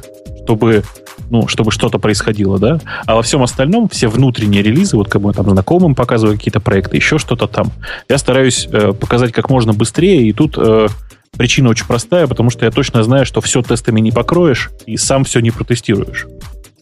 Ну, в принципе, я с тобой, хотя у меня ситуация более сложная. Те практики, которые я пишу сам, или для себя, или для малого круга, посвященных, вот как и ты. То есть первый релиз я пытаюсь довести до состояния, пока людям не стыдно показать, а потом показываю апдейты и, и все, все, что появляется, мгновенно. То есть раз показал, придумал, посмотрите, скажите, чего думаете. Вот что касается рабочих релизов, тут палка уже о трех концах. Так, это уже не палка, а треугольник. Ну. Вот такая особая кривая палка, которая в двухмерном пространстве не может существовать. Она плоская, но о трех концах. С одного конца есть корпоративная политика о том, что релиз-циклы должны быть. То есть в зависимости от продукта его положено релизить, например, каждые три месяца. Вот собираешь ага. ты три месяца обновления и опаньки, новую версию. Ну, это такой старый old school путь. Так. Вот. За, за эти три месяца ты должен его тестировать, шместировать, там, по желанию принимать, в какой-то момент перестать. Целая технология. Есть другая система, которая, мне кажется, гораздо более разумной. Ты набрал э, набор изменений, починок и релизишь в зависимости от важности последних. Но если баги, то хорошо бы как можно быстрее. Ну, идеально прямо сейчас. Если ты способен его безопасно доставить, то хоть в тот же день доставляй. Я за. Я только за. Если способен проверить. Если нет, ну собери несколько кумулятивных вот этих изменений критических и выпусти патч или срочное обновление. Пэтч. Пэтч. Ты прямо сейчас людей напугал словом пэтч. Пэтч, пэтч, пэтч. Какое-то такое что-то, да. А, как патч по-русски, да? Запатчи. Ага. Патч. Ну да, ну да. Запатчи это. Запатчи. И я, собственно, свою концепцию и продвигаю. То есть на работе у нас, к счастью, нет. В моей группе нет никаких жестких правил по релиз-циклам. Мы релизим как только необходимо. И как только сами считаем нужным. Мне кажется, это правильно. Да, но это вполне себе такой, такая хорошая метода. Почему нет? Ну, она хорошая, но как бы против струи идет. Это немножко не корпоративный способ работы. То есть, как понимаешь, положено открыть в специальном месте набор набор запросов на change set. Какое-то начальство, которое вообще не в курсе, что за change set, должно его одобрить. А потом ты можешь за... спланировать изменения. И, и до того, как это изменение происходит, надо написать всем заказчикам, у нас тут такое изменение будет, так что хавайтесь. Я-то знаю, что изменение мое хорошее, правильное, им только хорошо сделает. Зачем им об этом знать до того? Пусть потом порадуются. Хавайтесь это хорошее очень слово. Это по-английски было. Да-да-да, ага. Кстати, от какого английского слова могло бы происходить слово «хавайтесь»? От слова «хова». Да? И что оно означает? Это на иврите. А, это от английского слова, да, я понял. А все, все языки оттуда пошли. Ты не в курсе, что ли? Не, ну, конечно, я в курсе, что за вопрос. Из наших арамейских корней. Из наших арамейских, армейских, хотел сказать, мне кажется. Я не думаю, что нам есть больше чего. Может, у Маруси есть что сказать по поводу релизить late. Я так понимаю, она за то, чтобы релизить often. Или often. Как ты, Бобу, говоришь? Often? Нет, я, я за то, чтобы релизить... Often. А? Нет, нет, вы все прослушали, вы все не так меня поняли. Мы, я за то, чтобы правим. релизить качественно. Но это не значит, что often. Often нужно напоминать о том, что есть вообще такое вот, и как-то пиарить, а релизить уже вот по, по ходу качества, по ходу дела. Ну да, мы, мы поняли. Релиз лучше, хотя секс чаще, я понял. Хотелось бы, да, чтобы да. было и часто, и хорошо. Но получается, как всегда. Никогда не было, и вот опять. Вот оно что. Вот оно ну что. Ты знаешь, Жень, я тут просто пошел смотреть в словарь и обнаружил, что, во-первых, э, э, нету такого слова have, да, ну ты понимаешь, да, есть слово хове, пишется хове по-английски. Это прошедшее время от, от глагола heave. В смысле, ну, снимать, перемещать. А, а еще, оказывается, э, это же, этот, же, этот, же, этот же хов означает надувать, раздувать. Понял? К релизам хорошо подходит, хочешь сказать. Так что, да, да, ховаться, ховаться, это вот про, про, про релизы вполне, раздувать релизы. Да, у, у нас, у нас, след, у нас если у нас, о, у нас много следующих тем есть. Ну что, давайте опять парадоксом вдарим. Почему ударим? По слушателям, тем, По которые пришли 1 января послушать все, все наше мудрствование. Ой, а вот я, я вот я, я не очень понял, я вот это читал или нет? Нет, я, кажется, не читал, поэтому рассказывайте, а я буду внимать. Вообще статья бестолковая, но навела меня на интересную мысль. Статья называется «Возвращение, грустное возвращение или непри, возвращение, которое мы не приветствуем, э, платформенной зависимости». Название хорошее и сразу навевает всякие мысли, что в принципе автор таки прав. Мы, мы чего вокруг себя видим? Ты, Бобук, вот я тебя спрошу, спрошу прямо. Ты когда последний раз видел нормальное кроссплатформенное приложение, которое не является серверным? Нормальное кросс... Ты знаешь, а я никогда его не видел и раньше. Ну, погоди. Ну, раньше, например, Гаджим считался нормальным приложением. Не-не-не, подожди. Ну, Нормальное я, кроссплатформенное я... приложение у меня есть. Подожди, я вру, у меня есть. Это, значит, прекрасное приложение под названием LS. Прекрасное приложение под названием Date. Отличное просто приложение под названием Emacs. Ну и Vim тоже ничего, в принципе. А почему про кат игры помолчал? Как ты мог? Ну, я просто не решился все прямо сразу говорить. Не, у нас есть одно реальное кроссплатформенное приложение, которое говорят действительно кроссплатформенное. Это вот та программка Radio Tick, на которую мы сейчас все втроем смотрим. Не-не-не, подожди, она не, не кроссплатформенная. Она работает на одной платформе, называется Adobe Air. Ну, практически это и есть кроссплатформенность. То есть то приложение, которое работает на одной платформе, которая называется Qt, не становится от этого менее кроссплатформенным, хотя более красивым от этого нам тоже не становится. Ну ладно, убедил. Хорошо, допустим. Ну, и чего там пишут на TechCrunch? На TechCrunch, это на TechCrunch было, на TechCrunch пишут, что есть два, mm-hmm. два фактора. Говорят, во-первых, кроме платформ, которые операционная система, как было раньше – и под которой надо было бедным стартапам писать разные версии, появилась еще масса платформ, которые являются мобильными и мало того, что несовместимы друг с другом. Ну, речь идет об о Android, iOS и, видимо, теперь Windows, э, как называется новый Windows? Windows, Windows Phone 7. Во, Windows Phone 7. И бедным куда, куда крестьянину податься? То есть надо и туда, и сюда, и в 25 место писать. Мало того, надо писать на разных языках. То есть кросс-платформенность тут вообще не упоминается. Тут даже язык разный. Так. И они говорят, это грустно. То есть не, нельзя написать раз и использовать везде. Ну, то есть это вот, блин, я даже не знаю, что сказать им. Они похожи на Джорджа Бинкса, знаешь, который говорит, Misa so sad. Ну, что, ну, непонятно же, что так грустить, грустить-то. Есть э, сейчас э, достаточно широко распространенные универсальные протоколы, которые, в принципе, 7.8 как-то совместимы между сервисами. Правда же? То есть ты, ты говоришь о том, что сервис на стороне человека должен быть HTML-ный, CSS-ный, JavaScript, который работает плюс-минус везде одинаково. Да. И вот тебе кросс-платформенность. Вот ты не находишь, что вся кросс-платформенность сейчас выродилась, если раньше были попытки, ну, были же попытки. Qt попытка, как ни крути. Adobe Air попытка, как ни крути.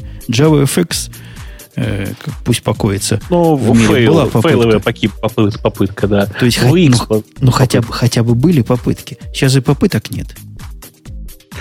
Э, ну да, а какой смысл, понимаешь? Нет никакого смысла.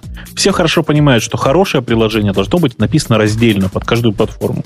Ну, то есть есть общий code base, там какой-то, грубо говоря, библиотеки общие, общие, а все остальное тебе придется писать по отдельности. Даже и библиотеки, ты понимаешь, даже с библиотеками уже трудно стало. То есть библиотека на я тебе просто домашнее задание для слушателей. Попробуйте приложение, которое э, основано на сериализации, десериализации данных через Protobuf, перенести на Objective-C платформу. А я посмотрю и посмеюсь. А? Подожди, еще раз. Приложение, которое основано на сериализации... А в чем проблема? Ну, у тебя, допустим, ты написал приложение и данные сериализовал в Protobuf.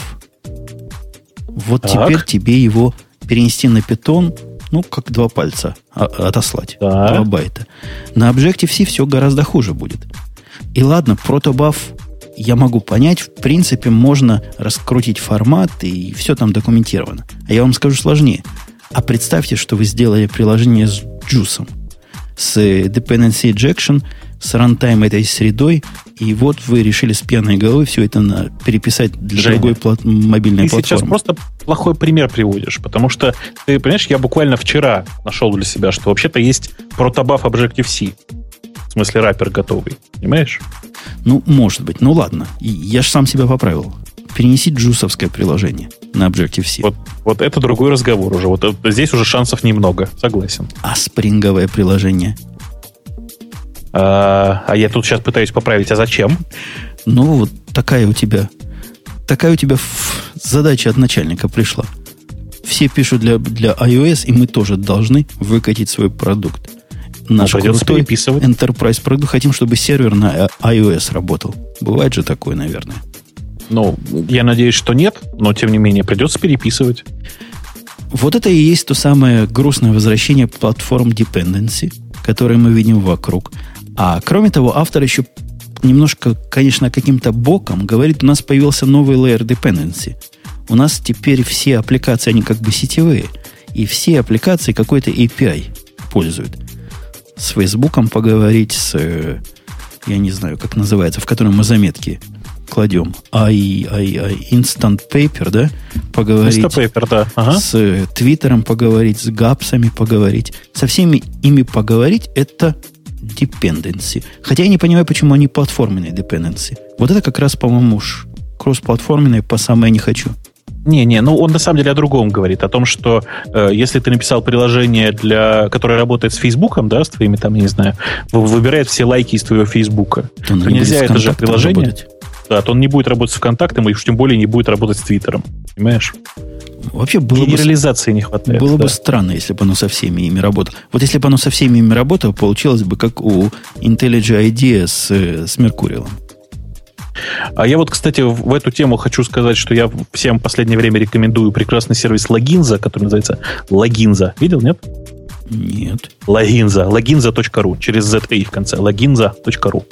Логинза. Логинза. Логинза. Так вот. Эм, И что оно э, таке? Что вино таке? Это эм, такой, э, как это, такое средство сделать универсальный логин на сайте через почти любую, по сути, систему. То есть она умеет делать логины через Твиттеры, через Фейсбуки, через ВКонтакте. Ты тупо ставишь виджет, виджет от логинзы, и на серверной стороне пишешь буквально три строчки кода. Ну или готовый какой-нибудь кусок ставишь для своего там для WordPress. Угу. И получаешь готовый логин через все. Понимаешь? Фу, для WordPress. Ну, например, для WordPress я сказал. Вообще, я просто хочу сказать, что там готовый API, который очень красивый. Он просто работает без всяких проблем. И вот я вот сейчас вот открыл, вот я смотрю, вот у них есть, значит, фу, сейчас, подожди, сейчас я открою весь. Значит, она может входить через Google, через Яндекс, через Mail.ru, через ВКонтакте, через Facebook, через Twitter, через OpenID, через WebMoney, через Rambler, через Last.fm, через Flickr, через OpenID от Mail.ru, через AOL и через Steam. Я не знаю, зачем все это нужно. Подожди, Яндекс. Да. Я пропустила, может, Яндекс. А Был. Я, а, а я Twitter пропустил. Был ли там Twitter? Есть. Был. Все хорошо. Это cool. И оно ставится, тут все. такие рисуночки ставятся из знакомых мне рисуночков в Drupal, ставится WordPress. Остальные я не знаю. Что такое PHP, Понятия Это форум такой. А-а-а. Это форум. А-а-а. Но это, это ты перечисляешь сейчас готовые плагины. А вообще оно просто, ну там, очень простой э, API, который прям вот... Я буквально приложение, которое логинится через это дело, написал за 7 минут. 15 ушло на то, чтобы дописать остальную часть приложения. Понимаешь? То есть оно вообще просто простое, как бревно, и очень удобно работает. Ну, нам оно особо не надо, потому что единственное место, я говорю нам на сайте Радио Ти, единственное место, где нам надо знать и можно знать про пользователя, то место, где они пишут комментарии. А комментарии наши уже сами умеют вот все это делать. Ну, в общих чертах да. Да, я с тобой согласен. Ну, но есть, я, я с тобой тоже согласен, что если поднимать свой проектик и заморачиваться с логинами, то можно не заморачиваться, а поставить вот, вот эту прибабаху. Вот я теперь тоже так думаю, что нужно просто не париться, а делать именно так. А как у них с надежностью? Все-таки сервис, который .ru, меня всегда по умолчанию попугивает. Ой, ой, ой. Попугивает. Все, про, все пропало. Умпутун нас всех разоблачил. Да нормально у него с надежностью. Ну, то есть я проблем пока не видел. На всех своих проектах мелких, которые, где вот я его использую в качестве средства для логина, никаких проблем, правда, совсем не видел. То есть, mm. может быть, они есть, я просто не, не замечаю их, скорее всего. Ага. Ну, ну ладно, если так. Ой, вы знаете, я тут недавно такой сервис нашел, называется Sync, по-моему. Вы вообще в курсе, что такое бывает? Я, я же правильно напишу. Sync он пишется. Или L-Sync. Не-не, не L-Sync. Там точно, может, LinSync. LinSync. Что делает-то? Э, это такая штука. Да, что, что? Пристраннейшая. Это когда у нас Dropbox лежал, а мне надо было по работе обмениваться с народом.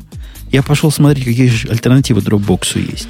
И есть вот то же самое Dropbox, называется Sync, вот я нашел. Вот как Dropbox, один в один. Вот просто брат родной. Ставится в меню, делает то же самое, просто директорию вместо Dropbox называется Sync. Но и с приятностью у него, он умеет автоматом Google Docs твоим подключаться и синхронизировать их туда-сюда.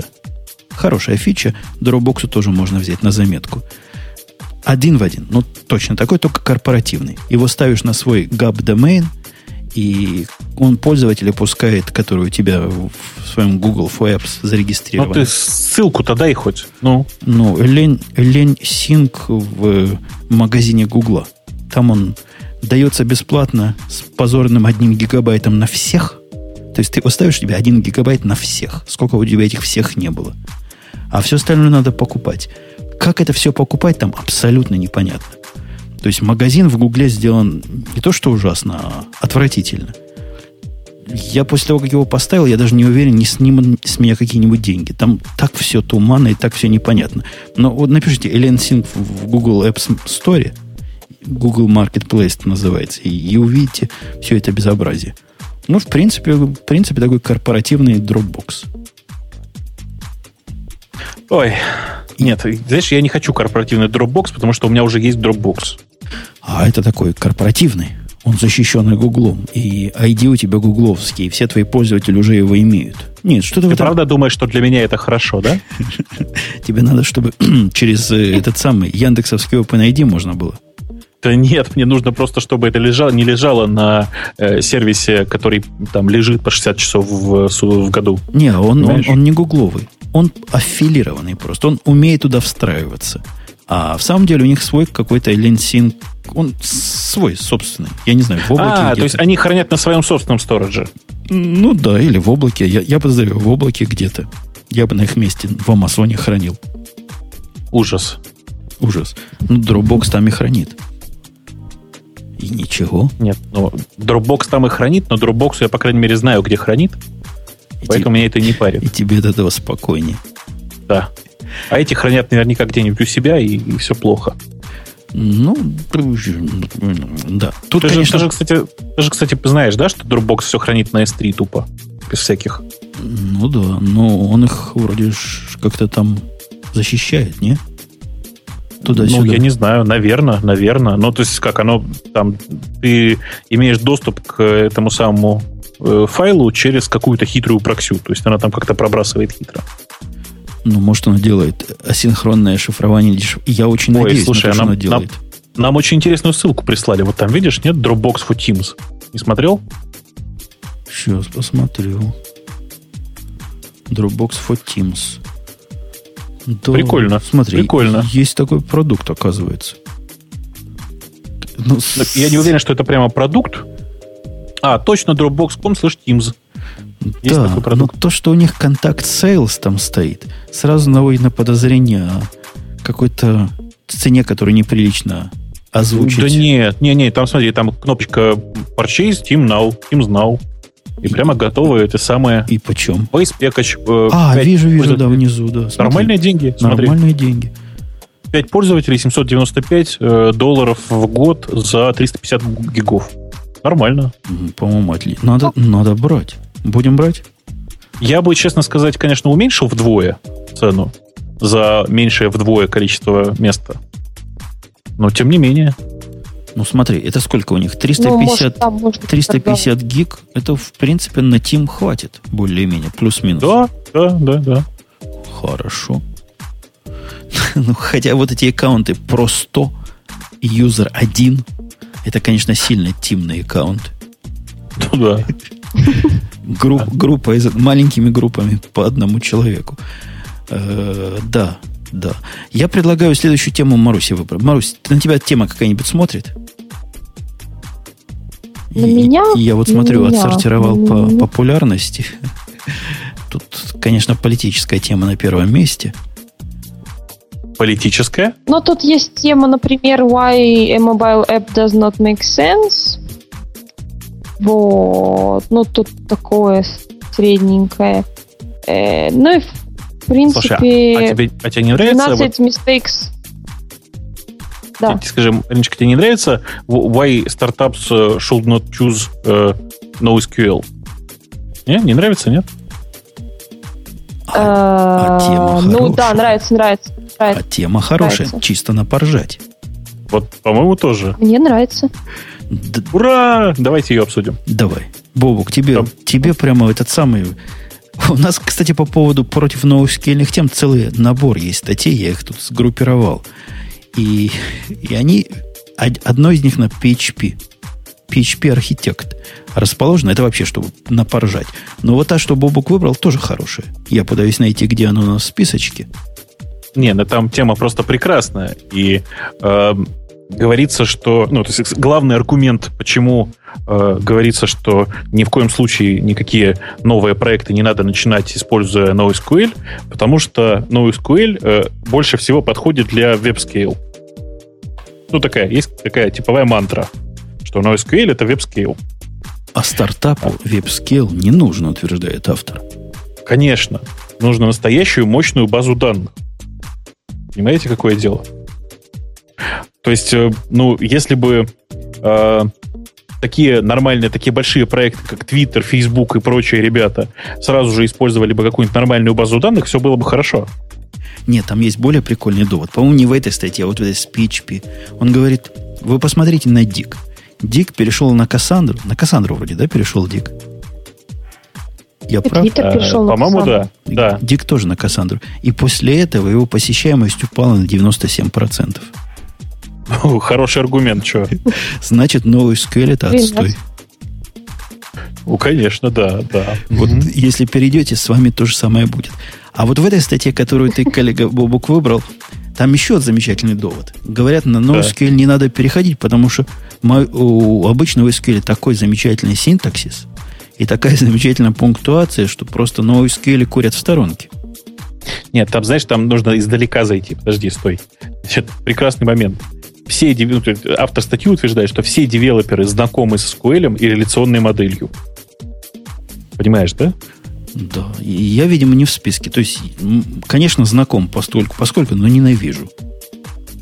Нет, я ненавидеть, я не могу сказать, что ненавижу, вот, я там э, много про это читал, но сказать так вот, что мне проще э, жить с, в, в реляционной модели в голове, это же неправда жуткое просто. Это неправда жуткая, раз. А во-вторых, есть еще одно замечательное доказательство.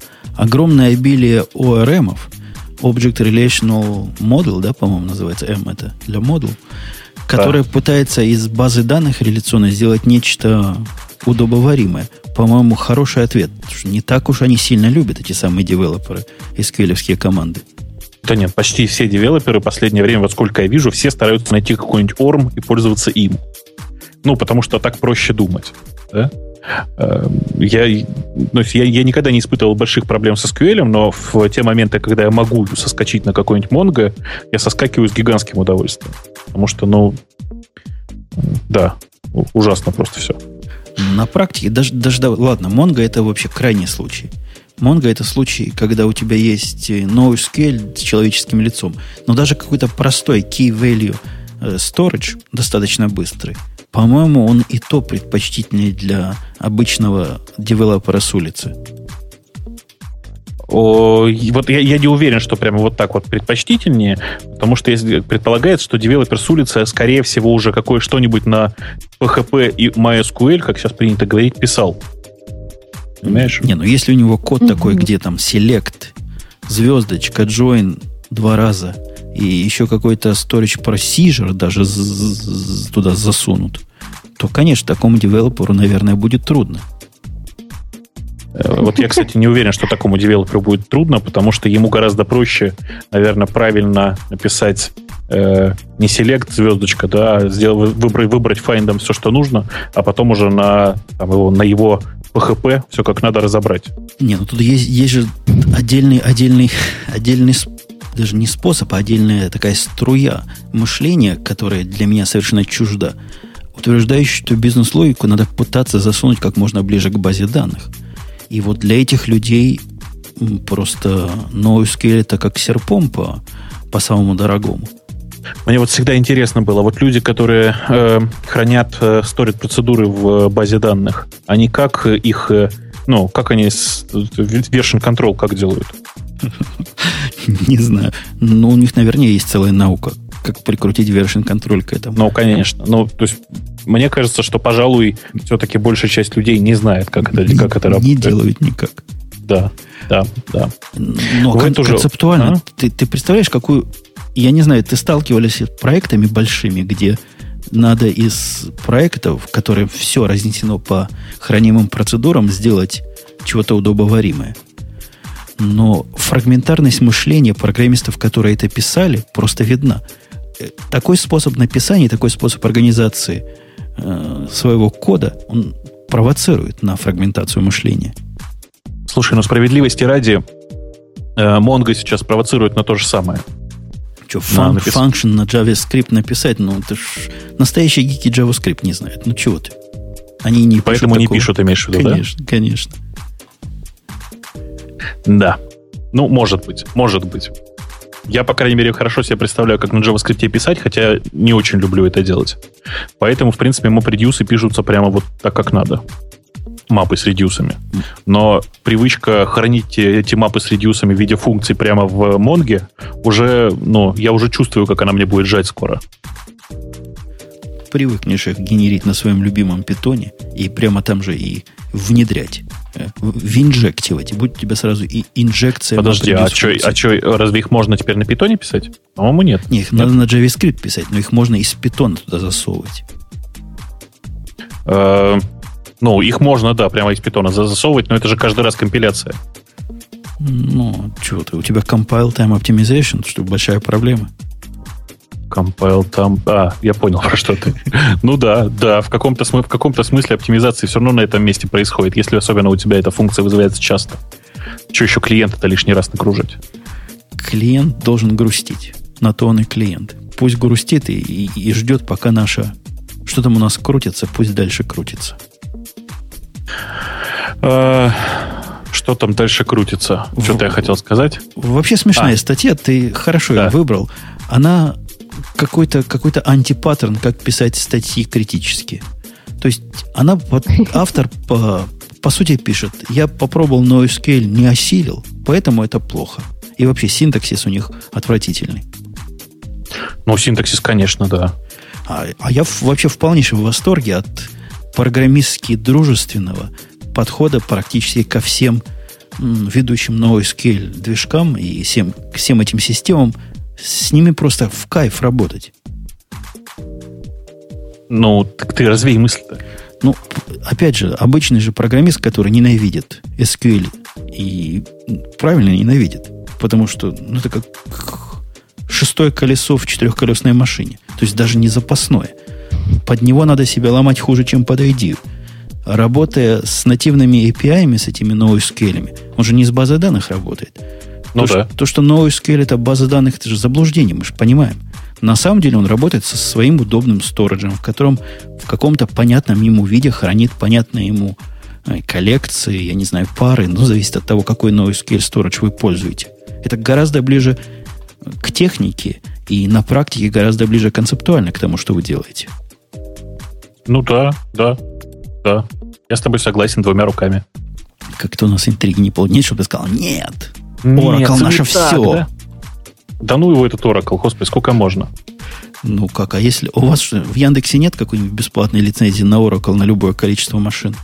Нет, у нас не на любое количество машин. У нас очень дешево, но не на любое. Ой, а у нас есть, и поэтому пытаются пихать во все места. Тут у нас в одном месте стоит my, э, не my, MS SQL. Стоит MS SQL в версии бесплатной, ну, которая на один пользователь. Делает простую вещь туда какие-то текстовые файлы заносятся, прямо парсятся его средствами, какой-то load-in, как у него называется, я не помню, в MS SQL это. А против этого работает какой-то готовый майкрософтовский продукт, который умеет из этого делать PDF. Ну, прикиньте, да? Угу. Вот no. говорят, а что вы? Пришли ко мне, говорят, а что вы, MS SQL? А давайте Oracle. У нас же Oracle есть. Давайте Oracle для этого использовать. И вот теперь все, все там чешут репу, как же сделать, чтобы все еще работало, но с Oracle. Ужас. Microsoft это что решение ужас? поддерживать отказывается. Говорит, а что? А что, зачем Oracle вообще? Да. И, а я, собственно, тут с Microsoft согласен. Работает. Сколько уже? 9 лет так работает. Ну, не трогайте то, что работает. Ну, не лезьте, не лезьте туда руками. Да. У нас тут пользователь Ethan в чате, в чате пишет, сколько шуток ходило, что Google корпора... корпорация зла, а, а где никто не ждал, она и оказалась. Oracle и есть самая настоящая корпорация зла. Нет, вообще про Google ходили шутки, что она корпорация добра. Все по-другому. А что Oracle корпорация зла, по-моему, уже сомнений нет никаких. Ну, я не знаю, почему ты так думаешь. Давай, давай, давай я на стороне Oracle поиграю. Зачем? Почему ты так думаешь? Какие-то гнусные типы. Во-первых, нашу Java забрали себе, наш сан купили себе, и нашего Гослинга вот за это да. уволили себе практически. Вот оно что, ну, Михалыч. Просто... Ну, оправдывай. Последняя надежда на, на Бока – у нас там была про бок, с боком интервью, с блоком, то есть, который написал улица, фонарь, аптека. Не видно ни одного человека. Да, практически не видно ни одного человека. А, главный аргумент, который все приводят, вот я просто в чате сейчас смотрю, там очень точная формулировка. А, где это? А, вот, Гослинга пытали, а потом уволили. Понимаешь? Его, как Отличный называется, water, water, когда в воду заливают чего наш президент теперь не разрешает делать. Вот в воду его пытают. Это ваш президент поощряет. А наш не разрешает заливать, заливать в легкие воды эффектом утопления. А вот, видимо, Гослинга вот так и топили. Ой, да, что-то я да. начал тупить. Что-то я начал тупить. Простите, сейчас я вернусь в как это? Струю. В бренный мир, да. Угу. Нет, не в, в струю не хочу. Нам, значит, тему Маруся подбросил по NoSQL. Теперь твоя очередь, Бобук. А что, мы про тему NoSQL-то еще не, не закончили. А, не закончили. Там То... было про, про Mongo было же прекрасное, где-то тут. А, Mongo, а, Mongo, MongoDB. Gachas, да. Forze ну, Unaware User. Ну, собственно, вот с автором я даже и спорить не буду. У Монги есть большое количество гитик или, как говорят по-русски, гачес. И хорошо бы об этом знать. Хотя гачи, которые он нашел, это... Ну, да, давай про них поговорим. Или вообще поговорим, согласен ты с, или не согласен ты с... С чем? Что там есть много гачес? Ну, о том, что, он говорит автор, вот вы поставили себе Mongo 32-битную версию, и будьте бедные все. Собственно, с этим трудно спорить. Да. Э, причем я наткнулся на эту статью буквально там типа дня 4 назад, и в этот момент как раз создавал себе, по-моему, на Леноде, что ли, э, тестовую виртуальную среду для Монги. Э, и на автомате создал 32-битную версию, ну, почему-то почему-то во всех виртуальных средах по умолчанию 32 бита создается. Э, и тут же вспомнил, что действительно в 32-битных средах вообще с Монго жить, жить нельзя. Там максимум 2, данных 2,5 гигабайта. Это же смешно. Ну, я бы не назвал это гачей такой, потому что у них на сайте это прямо написано, во первых строках.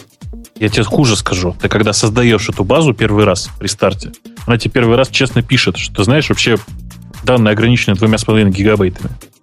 Ага. Хотя, справедливости ради, особых технических причин, и я понимаю, почему у них так. Я бы сказал, даже от лени у них так. Но мы-то Но... понимаем, что в 32-битной платформе вовсе не обязательно себя ограничивать двумя с половиной гигабайтами в 21 веке. Слушай, а они двумя с половиной гигабайтами ограничены тупо из-за мапа, да? Э, нет? Я думаю, да. Скорее да, чем нет. Я думаю, что там тупо мап и все, и причина в этом. Э, ну, да, это действительно довольно странно, но с другой стороны, они решили не усложнять себе жизнь, не усложнять код, давайте скажем прямо. Это, это, это раз, а во-вторых, а кого сейчас интересует 32-битная версия, вот кроме Бобука, который по умолчанию ставит виртуальные машины? Да никого, даже меня, на самом деле. Я по-быстрому тут же просто пересоздал машину, здесь сказал 64 бита и не, и не волнует, давайте скажем так. Просто надо иметь в виду, вот, когда будешь ставить Монго, не ставь на свой 20-летней давности нетбук, а поставь на что-то новое, в котором битов сколько надо. Так битов. вот, у меня же 64 как надо. Как взрослый. А ходили слухи, что у Маринки 65. Один бит контрольный в голову. А, если пойти дальше по пунктам, по этим гачасам, гачас, по этим гачам, о, по гачам, а, то следующий пункт гласит, что нужно обязательно иметь э, как это сказать, за, э, реплика, если нужно иметь реплику этой базы данных на другой машине. Э, потому что действительно у Mongo есть такая проблема, что если э, текущий инстанс Mongo во время работы э, убивается OM-киллером или, ну, там, или происходит down, то никто не гарантирует, что данные потом останутся в сохранности. Женя, у тебя уже такие опыты были, нет? Ну, вообще мне по жизни машина с Mongo у меня не падала. Ну, конечно, я как человек любопытный килл минус 9 делал ему. Посмотрите, что получится мне ни разу не удалось поломать целостность данных. То есть, действительно, те данные, которые не зафлушены еще, это ежу понятно, они сами по себе магически не окажутся. Да, теряются данные в этой ситуации. Поломать же индексы или поломать что-то такое, после чего надо было бы все перестраивать, люди говорят, да, бывает такое, и мы даже знаем, кто, кто это был, который географический сервис, помнишь, лежал сутки. Foursquare. Во, Foursquare. Вот они, они говорят, ох, как бывает. Но у меня пока не получилось. Хотя верю, да, наверняка такое будет. Но там же сказано, что у них нет, э, у них, как это называется, eventual consistency с одной стороны, а с другой стороны только капа, как положено, всего две части покрывают. Ну, с одной, вот, э, совершенно верно, да, и, и если смотреть на эту схему, понятно, что э, кроме репликации существует еще стандартный метод, который называется MongoDump, э, когда ты просто можешь сдампить в какой-то момент текущее состояние, просто для бэкапа именно. То есть э, речь-то в этом пункте идет о том, что чуваки э, вообще бывают такие ситуации, когда ты восстанавливаешь данные долго. Поэтому имейте, пожалуйста, реплику. Ну, это логично вообще в любом случае ну, особенно на продакшн-системах, хотя вот эти вебовские системы, которые всякие, типа тебя, Бобук, строит на коленках, кто там думает о втором сервере? Ну, а я там делаю проще, я там э, поднимаю реплику э, на этой же машине и с реплики делаю тамп. Да. Чтобы не тормозить основную систему. Тебе, наверное, тебе, наверное, по-моему, в 1.7 они обещали это в, то есть в 1.8 следующий стабильный релиз, который будет э, append-only возможность. Вот для тебя Оно это было тоже... В, ты не поверишь, в 1.7.4 уже есть, кажется. Ну, значит, в 1.8 будет.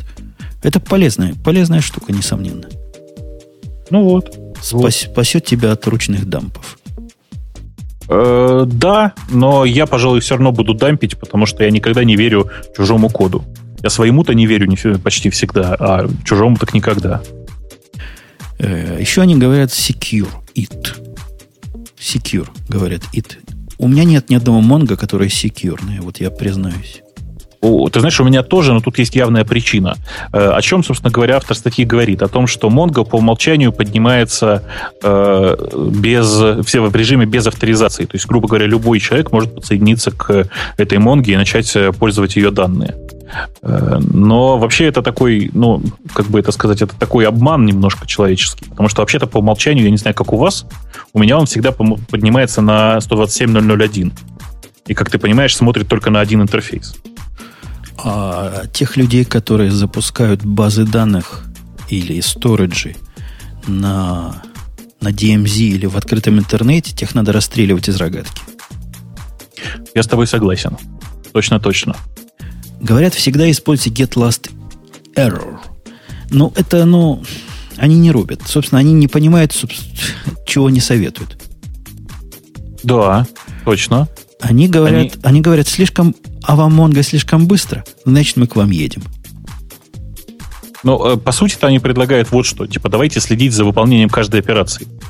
Э, они даже Мне больше так... говорят. Они говорят, а? не следить. Get Last Year, несмотря на свое э, странное название get, на самом деле это set.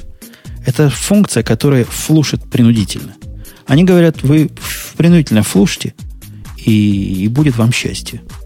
Ну, на самом деле, это не обязательно делать через Get Last Hero. Э, текущий, текущий э, API у Mongo позволяет просто в случае, например, сейва или апдейта сказать sync, подождать, пока, э, собственно говоря, выполнится эта операция. Это намного честнее, мне кажется. Меня удивляет, подожди, может, тут есть... Не, меня удивляет тут а, а еще один пункт отсутствует. Просто удивительно, как они видимо, люди, которые писали эту статью, человек, который писал эту статью, сам никогда пункт номер два в жизни не использовал. Have a slave DB. Потому что если бы он использовал, он бы знал, что есть еще одна гача. А именно set slave OK, который надо сделать, а иначе вы со слейфа даже читать не сможете. Ну да, конечно, конечно. Вот вам специальная гача от радио IT. Это надо знать, хотя все это прекрасно. Никаких тут тайн нет. Все это описано в документации, которая довольно коротка и читабельна. Кроме того, есть даже книжка, которую выпустил, не помню кто, девчонка написала, которая плохо разговаривает в микрофон. Я слышал ее вебкаст. Но ей помогали умные мужики. Есть книжка, которая прям про Mongo, Mongo DB in Action, по-моему, называется. У меня она даже в электронном виде куплена. Вполне читабельно, советую. Я эту книжку, честно, не читал, но документации на сайте в большинстве случаев достаточно для того, чтобы ну, понимать все грабли, которые есть. То есть, например, в разделе про сейчас э, скажу, в разделе про, собственно говоря, про настройку и администрирование базы, в нескольких местах там крупными буквами написано, что чуваки, сейчас никто не гарантирует сохранность данных после э, выключения. Там, типа, после ненормального завершения. Ты сразу начинаешь думать, ага, нужна репликация.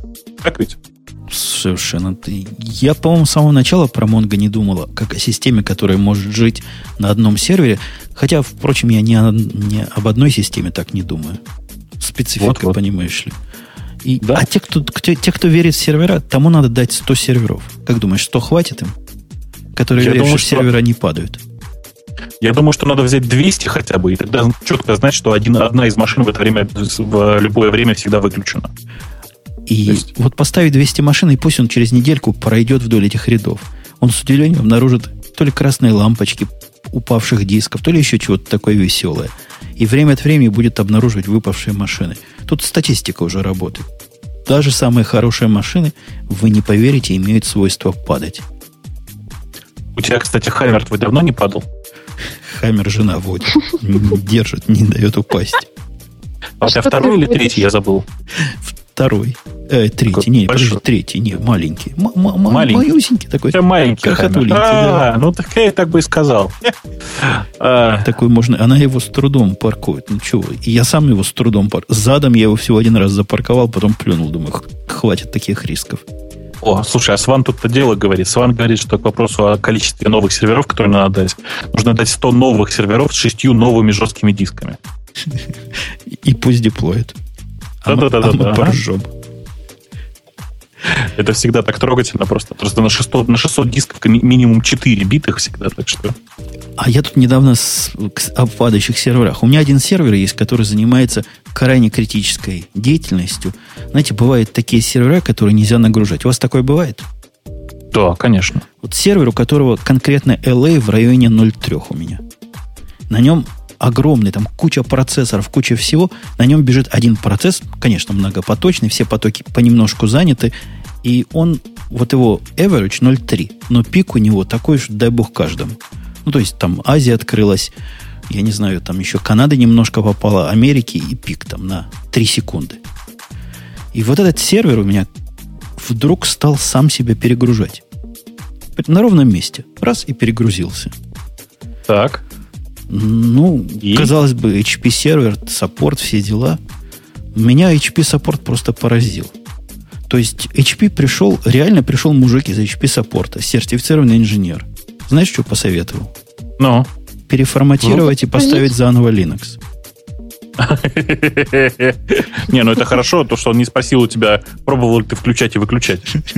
После этого он сказал, когда его послал с этой замечательной идеей, он сказал, наверное, это ваш процесс. То есть это наш процесс перегружает. То есть он там где-то в тайне делает reboot now. Прикинь, гнусный процесс какой.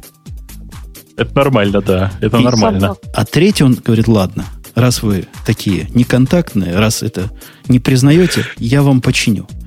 Обновлением, обновлением firmware а. Вот обновить фри, firmware, это, значит, самая починка будет. Короче, он как падал, так и падает до сих пор.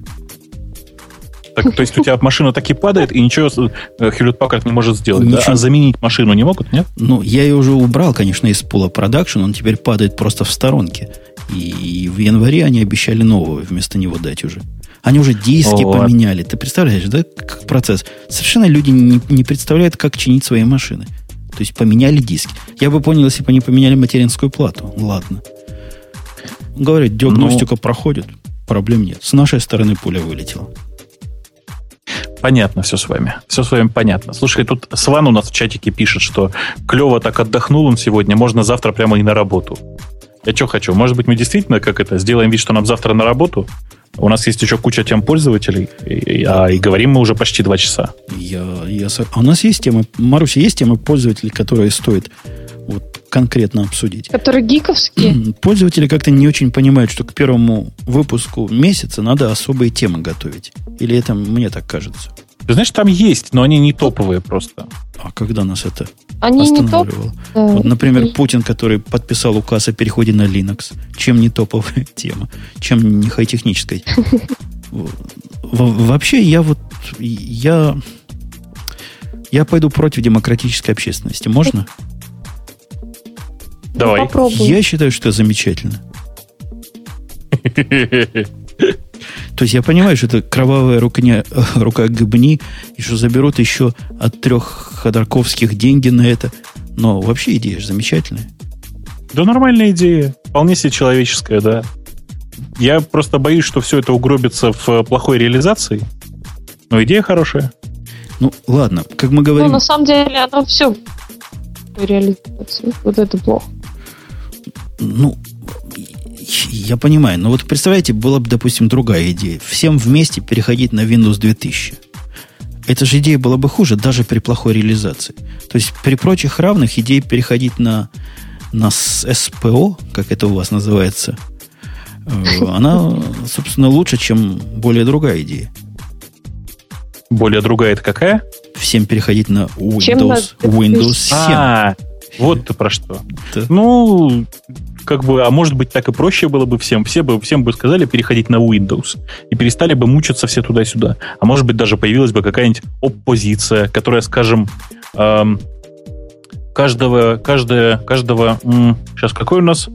Ну, там, допустим, каждого 6 февраля, ну, потому что в Linux сейчас текущее ядро 2.6 же, каждого 6 февраля собиралась бы где-нибудь на какой-нибудь площади и там устраивала какой-нибудь парад в честь э, open source. Слышишь, как весело было бы? Не, ну подожди, но ведь э, сейчас и так везде Windows, поэтому нету, нету смысла давать это как идея. Вот, давайте все перейдем на Windows. Все и нет, так ты там понимаешь, сидят. Ты понимаешь, а вот то, что... платят они за него или нет, Я думаю, что они за него не платят, и все в порядке. Э, мне кажется, что сейчас вот вся эта история с переходом на свободное программное обеспечение закончится все тем, что скажут, а ну-ка теперь все быстро пошли на Alt Linux. А ребята, Alt Linux это такое очень своеобразное барахло, ну, своеобразное программное обеспечение. Ну, оно хуже, хуже, чем Windows. Нет, оно просто отстало от мирового программного обеспечения года на три минимум. Понимаешь? Не по, не по номерам Подожди, а там, кстати, спасибо. сказано, на что конкретно? Нет, конечно. Но тут же будет, как обычно, нужно найти инфраструктурного партнера, тролля поля.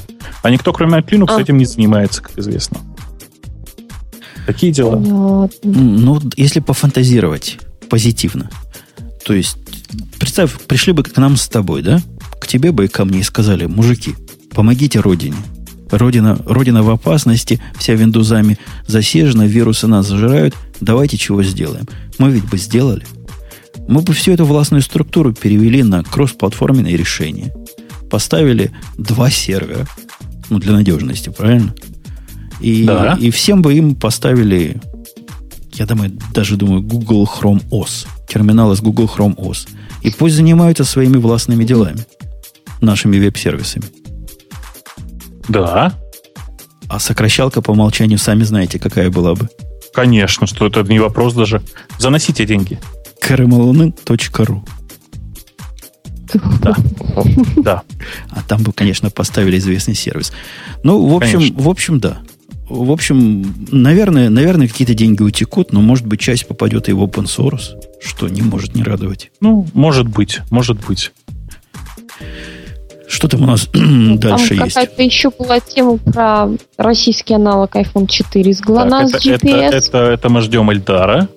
Пусть скажет все, что думает. Это мы ждем Эльдара. Потом холиварная Хакинг. тема Hacking or Design Patterns.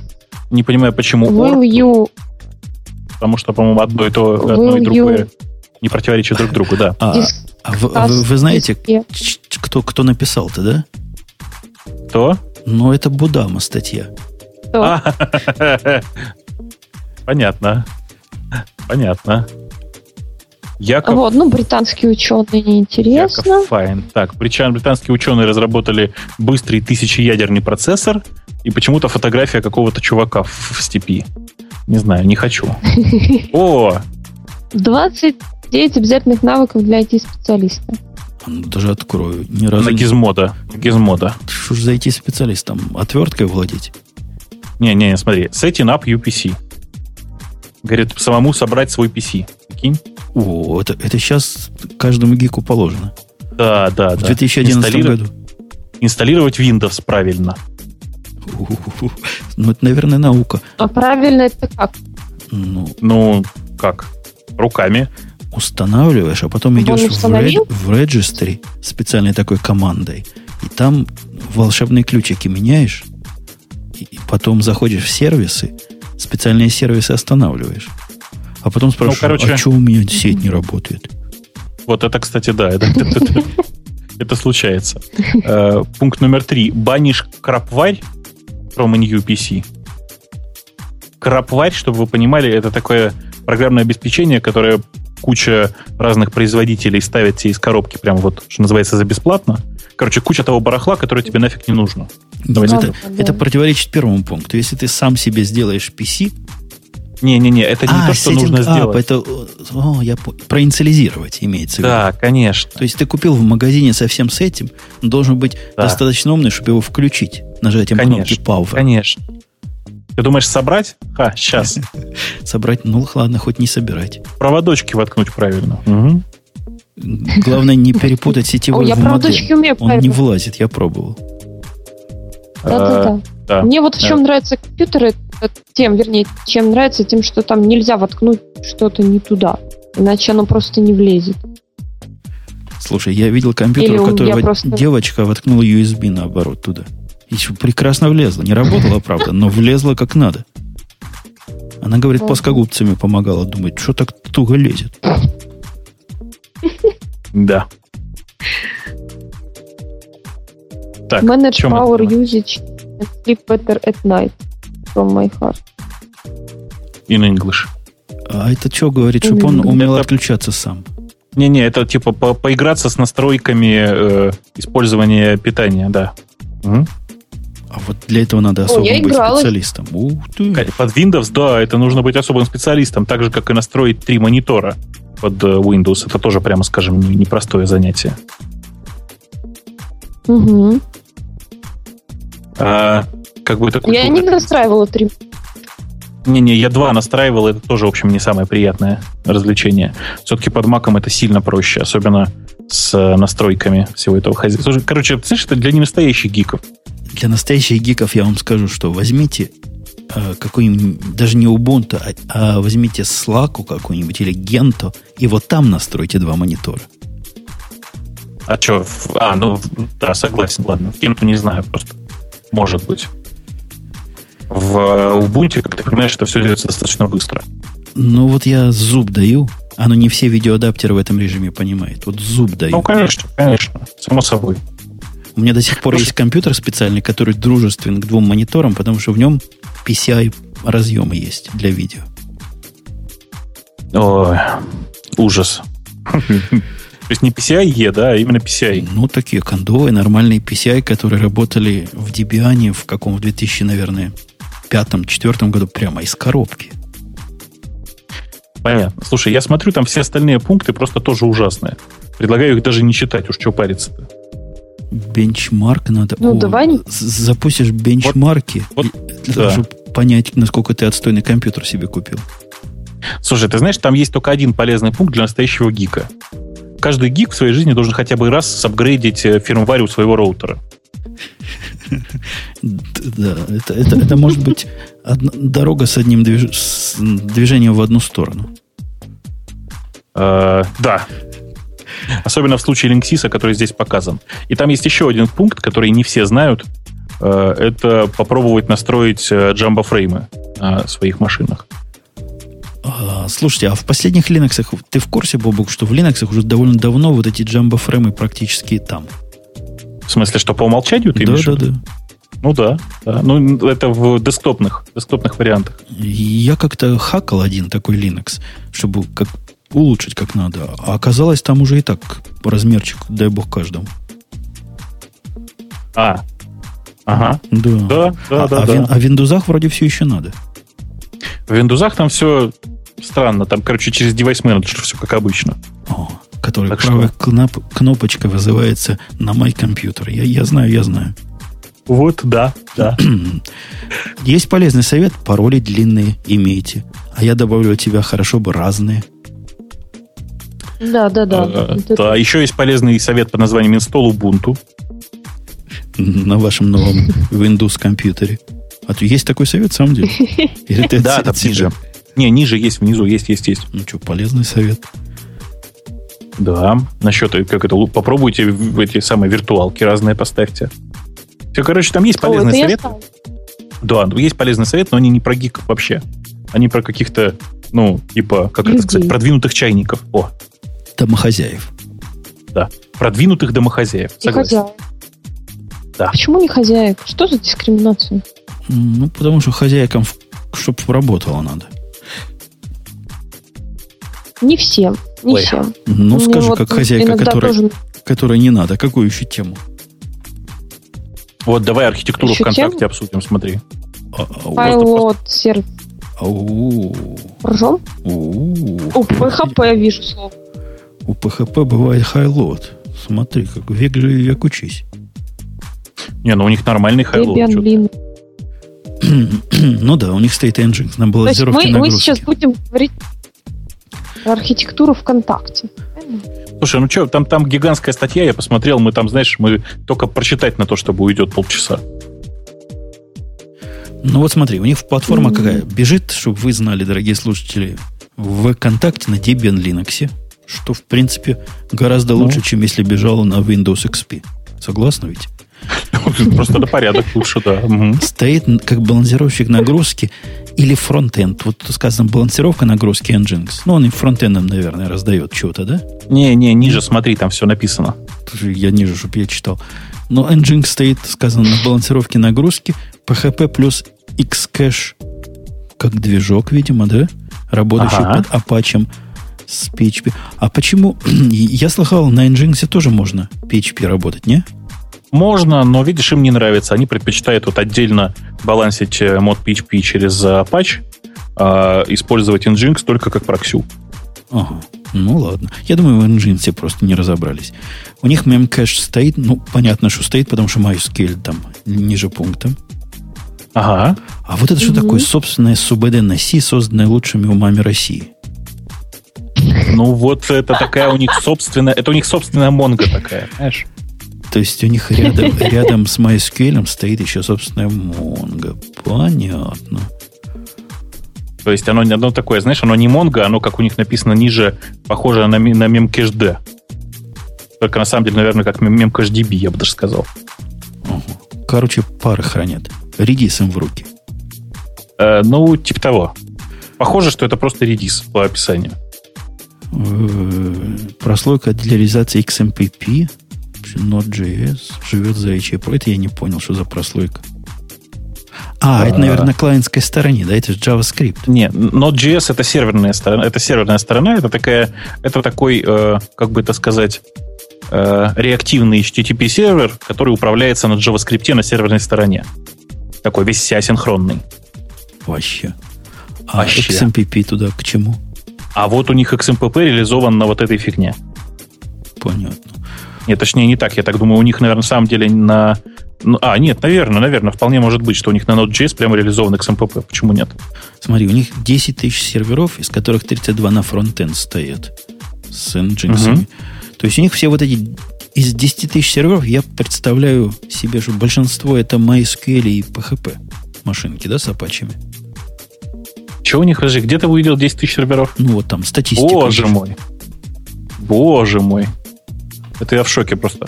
Подожди, 10 тысяч, да, давай посчитаем. 10 тысяч серверов, и у них 11 миллиардов запросов в день. Ну, вообще, зависит от того, какие запросы, как они организованы. Но ну, слушай, 11 биллионов запросов в день меня, в общем, никак... Ну, у меня тоже, честно скажу. Не, вот, не, ну, вот никак. У меня тоже никак. Не, я понимаю, что у меня запросы, есть... конечно, простые, у меня биржевые данные приходят, но у меня вот на 2 миллиарда вот этих запросов в день справляется комплект из четырех серверов. Слушай, ну, ты просто, ты, ты, ты прочитал, да, что там типа фронтенды 32 машины? Ага. То есть это не фронтенды, а именно э, прокси. Прокси, да. Вот. И, в принципе, я, ну, правда, не понимаю, зачем там столько серверов. Может, для географической редунданции, если они в разных местах стоят. Они в одном дата-центре. Ну, то есть, А-а-а. они сейчас, сейчас уже в нескольких, но еще просто там полгода назад они стояли в одном дата-центре. Так что, слышь, Сван, это же ужас. 10 тысяч серверов на какой-то ВКонтакте. Ну, как могут. Не, ну, я понимаю, что там много для данных серверов для данных, потому что там, собственно, видео раздается, там музыка нелицензионная раздается и всякое вот это вот хозяйство. Полезное. Всякое да. полезное. Ну, вот вообще интересная статья, можно ее так... Она не такая длинная, как Бобу то рассказал, но вот мне интересно про волшебную базу данных на Си тут есть. Целый раздел. Ну, он такой, знаешь, очень общий. Нереляционная модель данных. Э, ну, типа, да, это как мем кэш, который сохраняет, да? Да, Интерфейс это доступа представляет собой memcached протокол расширенный. Ну, свою, да, свою велосипеду накрутили. Похоже ну, на memcached я же говорю, просто mm-hmm, очень. Mm-hmm, mm-hmm. Понятно. Ну, да. Да, но тем не менее, это, в общем, такая схема, которая, в принципе, 7-8 разумная. Я бы, наверное, пожалуй, не стал бы писать свою базу данных для этого. То есть, несмотря на то, что она разработана, цитирую, лучшими умами России, я бы не стал. А вот где у них раздел про XMPP, э, у них было решено за месяц создать собственный сервер, представляющий собой прослойку между внутренними сервисами ВКонтакте и реализацией XMPP протокола. То есть у них даже не никакой сервер, как у вас, настоящий. У вас какой? И JabberD стоит? Да, у нас стоит и JabberD. Допиленный. Под нужды ну, да, ради конечно, конечно. А у них, видишь, они сами прямо написали. Ну, почему бы нет? Почему нет? Ну, э, знаешь, там на самом деле история простая. Конечно, и JBRD готовить сильно дольше. Но при этом, когда ты его уже приготовишь, у тебя, по крайней мере, есть огромное количество разных расширений, которыми ты можешь пользоваться. В частности, у нас есть групп-чат, в котором мы сейчас и живем, чатиком нашим например. У своего собственного сервера, как вы понимаете, э, групп-чата не будет еще очень долго его написать. Это как минимум. Пока мук не напишешь к нему, или свое собственное расширение в кмук придумать да, и вписать. Да. Ага. Понят, понятная тема. Ну, вот такая у них, как у больших, 10 тысяч серверов. Вызывает уважение. Ну, да, но 10 тысяч серверов там все-таки зря. Я не понимаю, зачем там столько. И я вот пытаюсь представить, а сколько бы надо было. Я думаю, если... Сколько бы тебе дать? Дали. Ну, там действительно довольно много данных, но 10 тысяч это очень много. То есть реально очень много. То есть, ну, то есть мне кажется, что там, грубо говоря, э, порядок лишний. Просто лишний порядок. Все, кто рассказывает мне сейчас что про то, что там куча порно, которая раздается с этих серверов, ребят, вы не поверите, но сейчас бывают сервера, в которых 6 дисков, 8 дисков. То есть количество данных от дисков не зависит. А почему сервера со сториджем так связаны? Как бы storage это одно, а сервера это другое. Сервера это computation power, а не не ну, давайте, давайте, да, давайте, давайте я по-другому вам скажу. Вот когда говорится, что у ВКонтакта более 10 тысяч серверов, я просто знаю, что у Фейсбука за сотню тысяч серверов еще не перевалило. А он, как вы понимаете, больше больше, чем на порядок. Угу. А, и поэтому я не понимаю, откуда там 10 тысяч серверов. Просто не понимаю. Ну, то есть я догадываюсь, что у Фейсбука видео нет и музыки нет. Но все равно. То есть угу. совсем не понимаю. Ну и, и ладно. И я предлагаю этой замечательной темой сегодняшний новогодний выпуск завершать, если не будет возражений. Да, давайте Нет, завершать. возражений нет. Возра... Тем более, что мы хорошо посидели, по-моему. Качественно посидели. Темы были, конечно, не самые, что, что жутко гиковские. Я думаю, даже простым людям с перепою было понятно. Да даже да, нам с перепоя да, было мне понятно. даже было понятно на простом русском местами языке с вами разговаривала вся, кроме одного. Э, вся кто? Команда. О, вся, команда. команда. Подкастика Радио Ти была Маринка, которая перешагнула через себя, наевшись огурцов после ночи пьяного разгула в далекой стране Белоруссии, в неназываемой деревне, где даже нет интернета. И вот она нашла интернет, прокопала, ей принесли ГПРСовский интернет, и она с нами. Дали модем. За бутылку дали модем. Бутылку горілки ты ж с собой привезла? Ага. Якогось коньяка закарпатского. Закарпатского. Закарпат. Откуда же там? Закарп... Ну ладно. А ты в Беларуси или в Молдове? Я уже перепутал. В Беларуси нет, все правильно. В Беларуси мы праздновали Новый год в волшебном селе под названием Париж. Вот, собственно, ради этого мы и В городе Париже. А мы с тобой, Бобук, не были в Париже. То я в Париже-то был. В, то есть я в Париже был, в Париже не был. Но сегодня мы точно не в Париже, не в Париже не были. А был ты в Москве. Да. И у вас как там обычно. холодно. У нас там хорошо, почти 0 градусов. А у нас вчера было плюс 12. И весь снег Гады. растаял, и всю ночь шел Гады. дождь. Гады. Вот. А сейчас... Какой там вонючий Новый год. Сейчас зато минус 8. Но без снега, что само по себе гнусно. Я надеюсь, к следующему выпуску нас тут всех засыпет. И я смогу показать жене, как Хаммер ездит по сугробам. Я ей обещал. Ну что, все на этом до выпуска следующего в этом году. Не поверите, в этом году через неделю приходите, будут не такие жесткие темы. Хотя и в этот раз, напомню, они были вполне и вполне человеколюбивые. Пока. Услышимся в следующую субботу. Пока. Пока.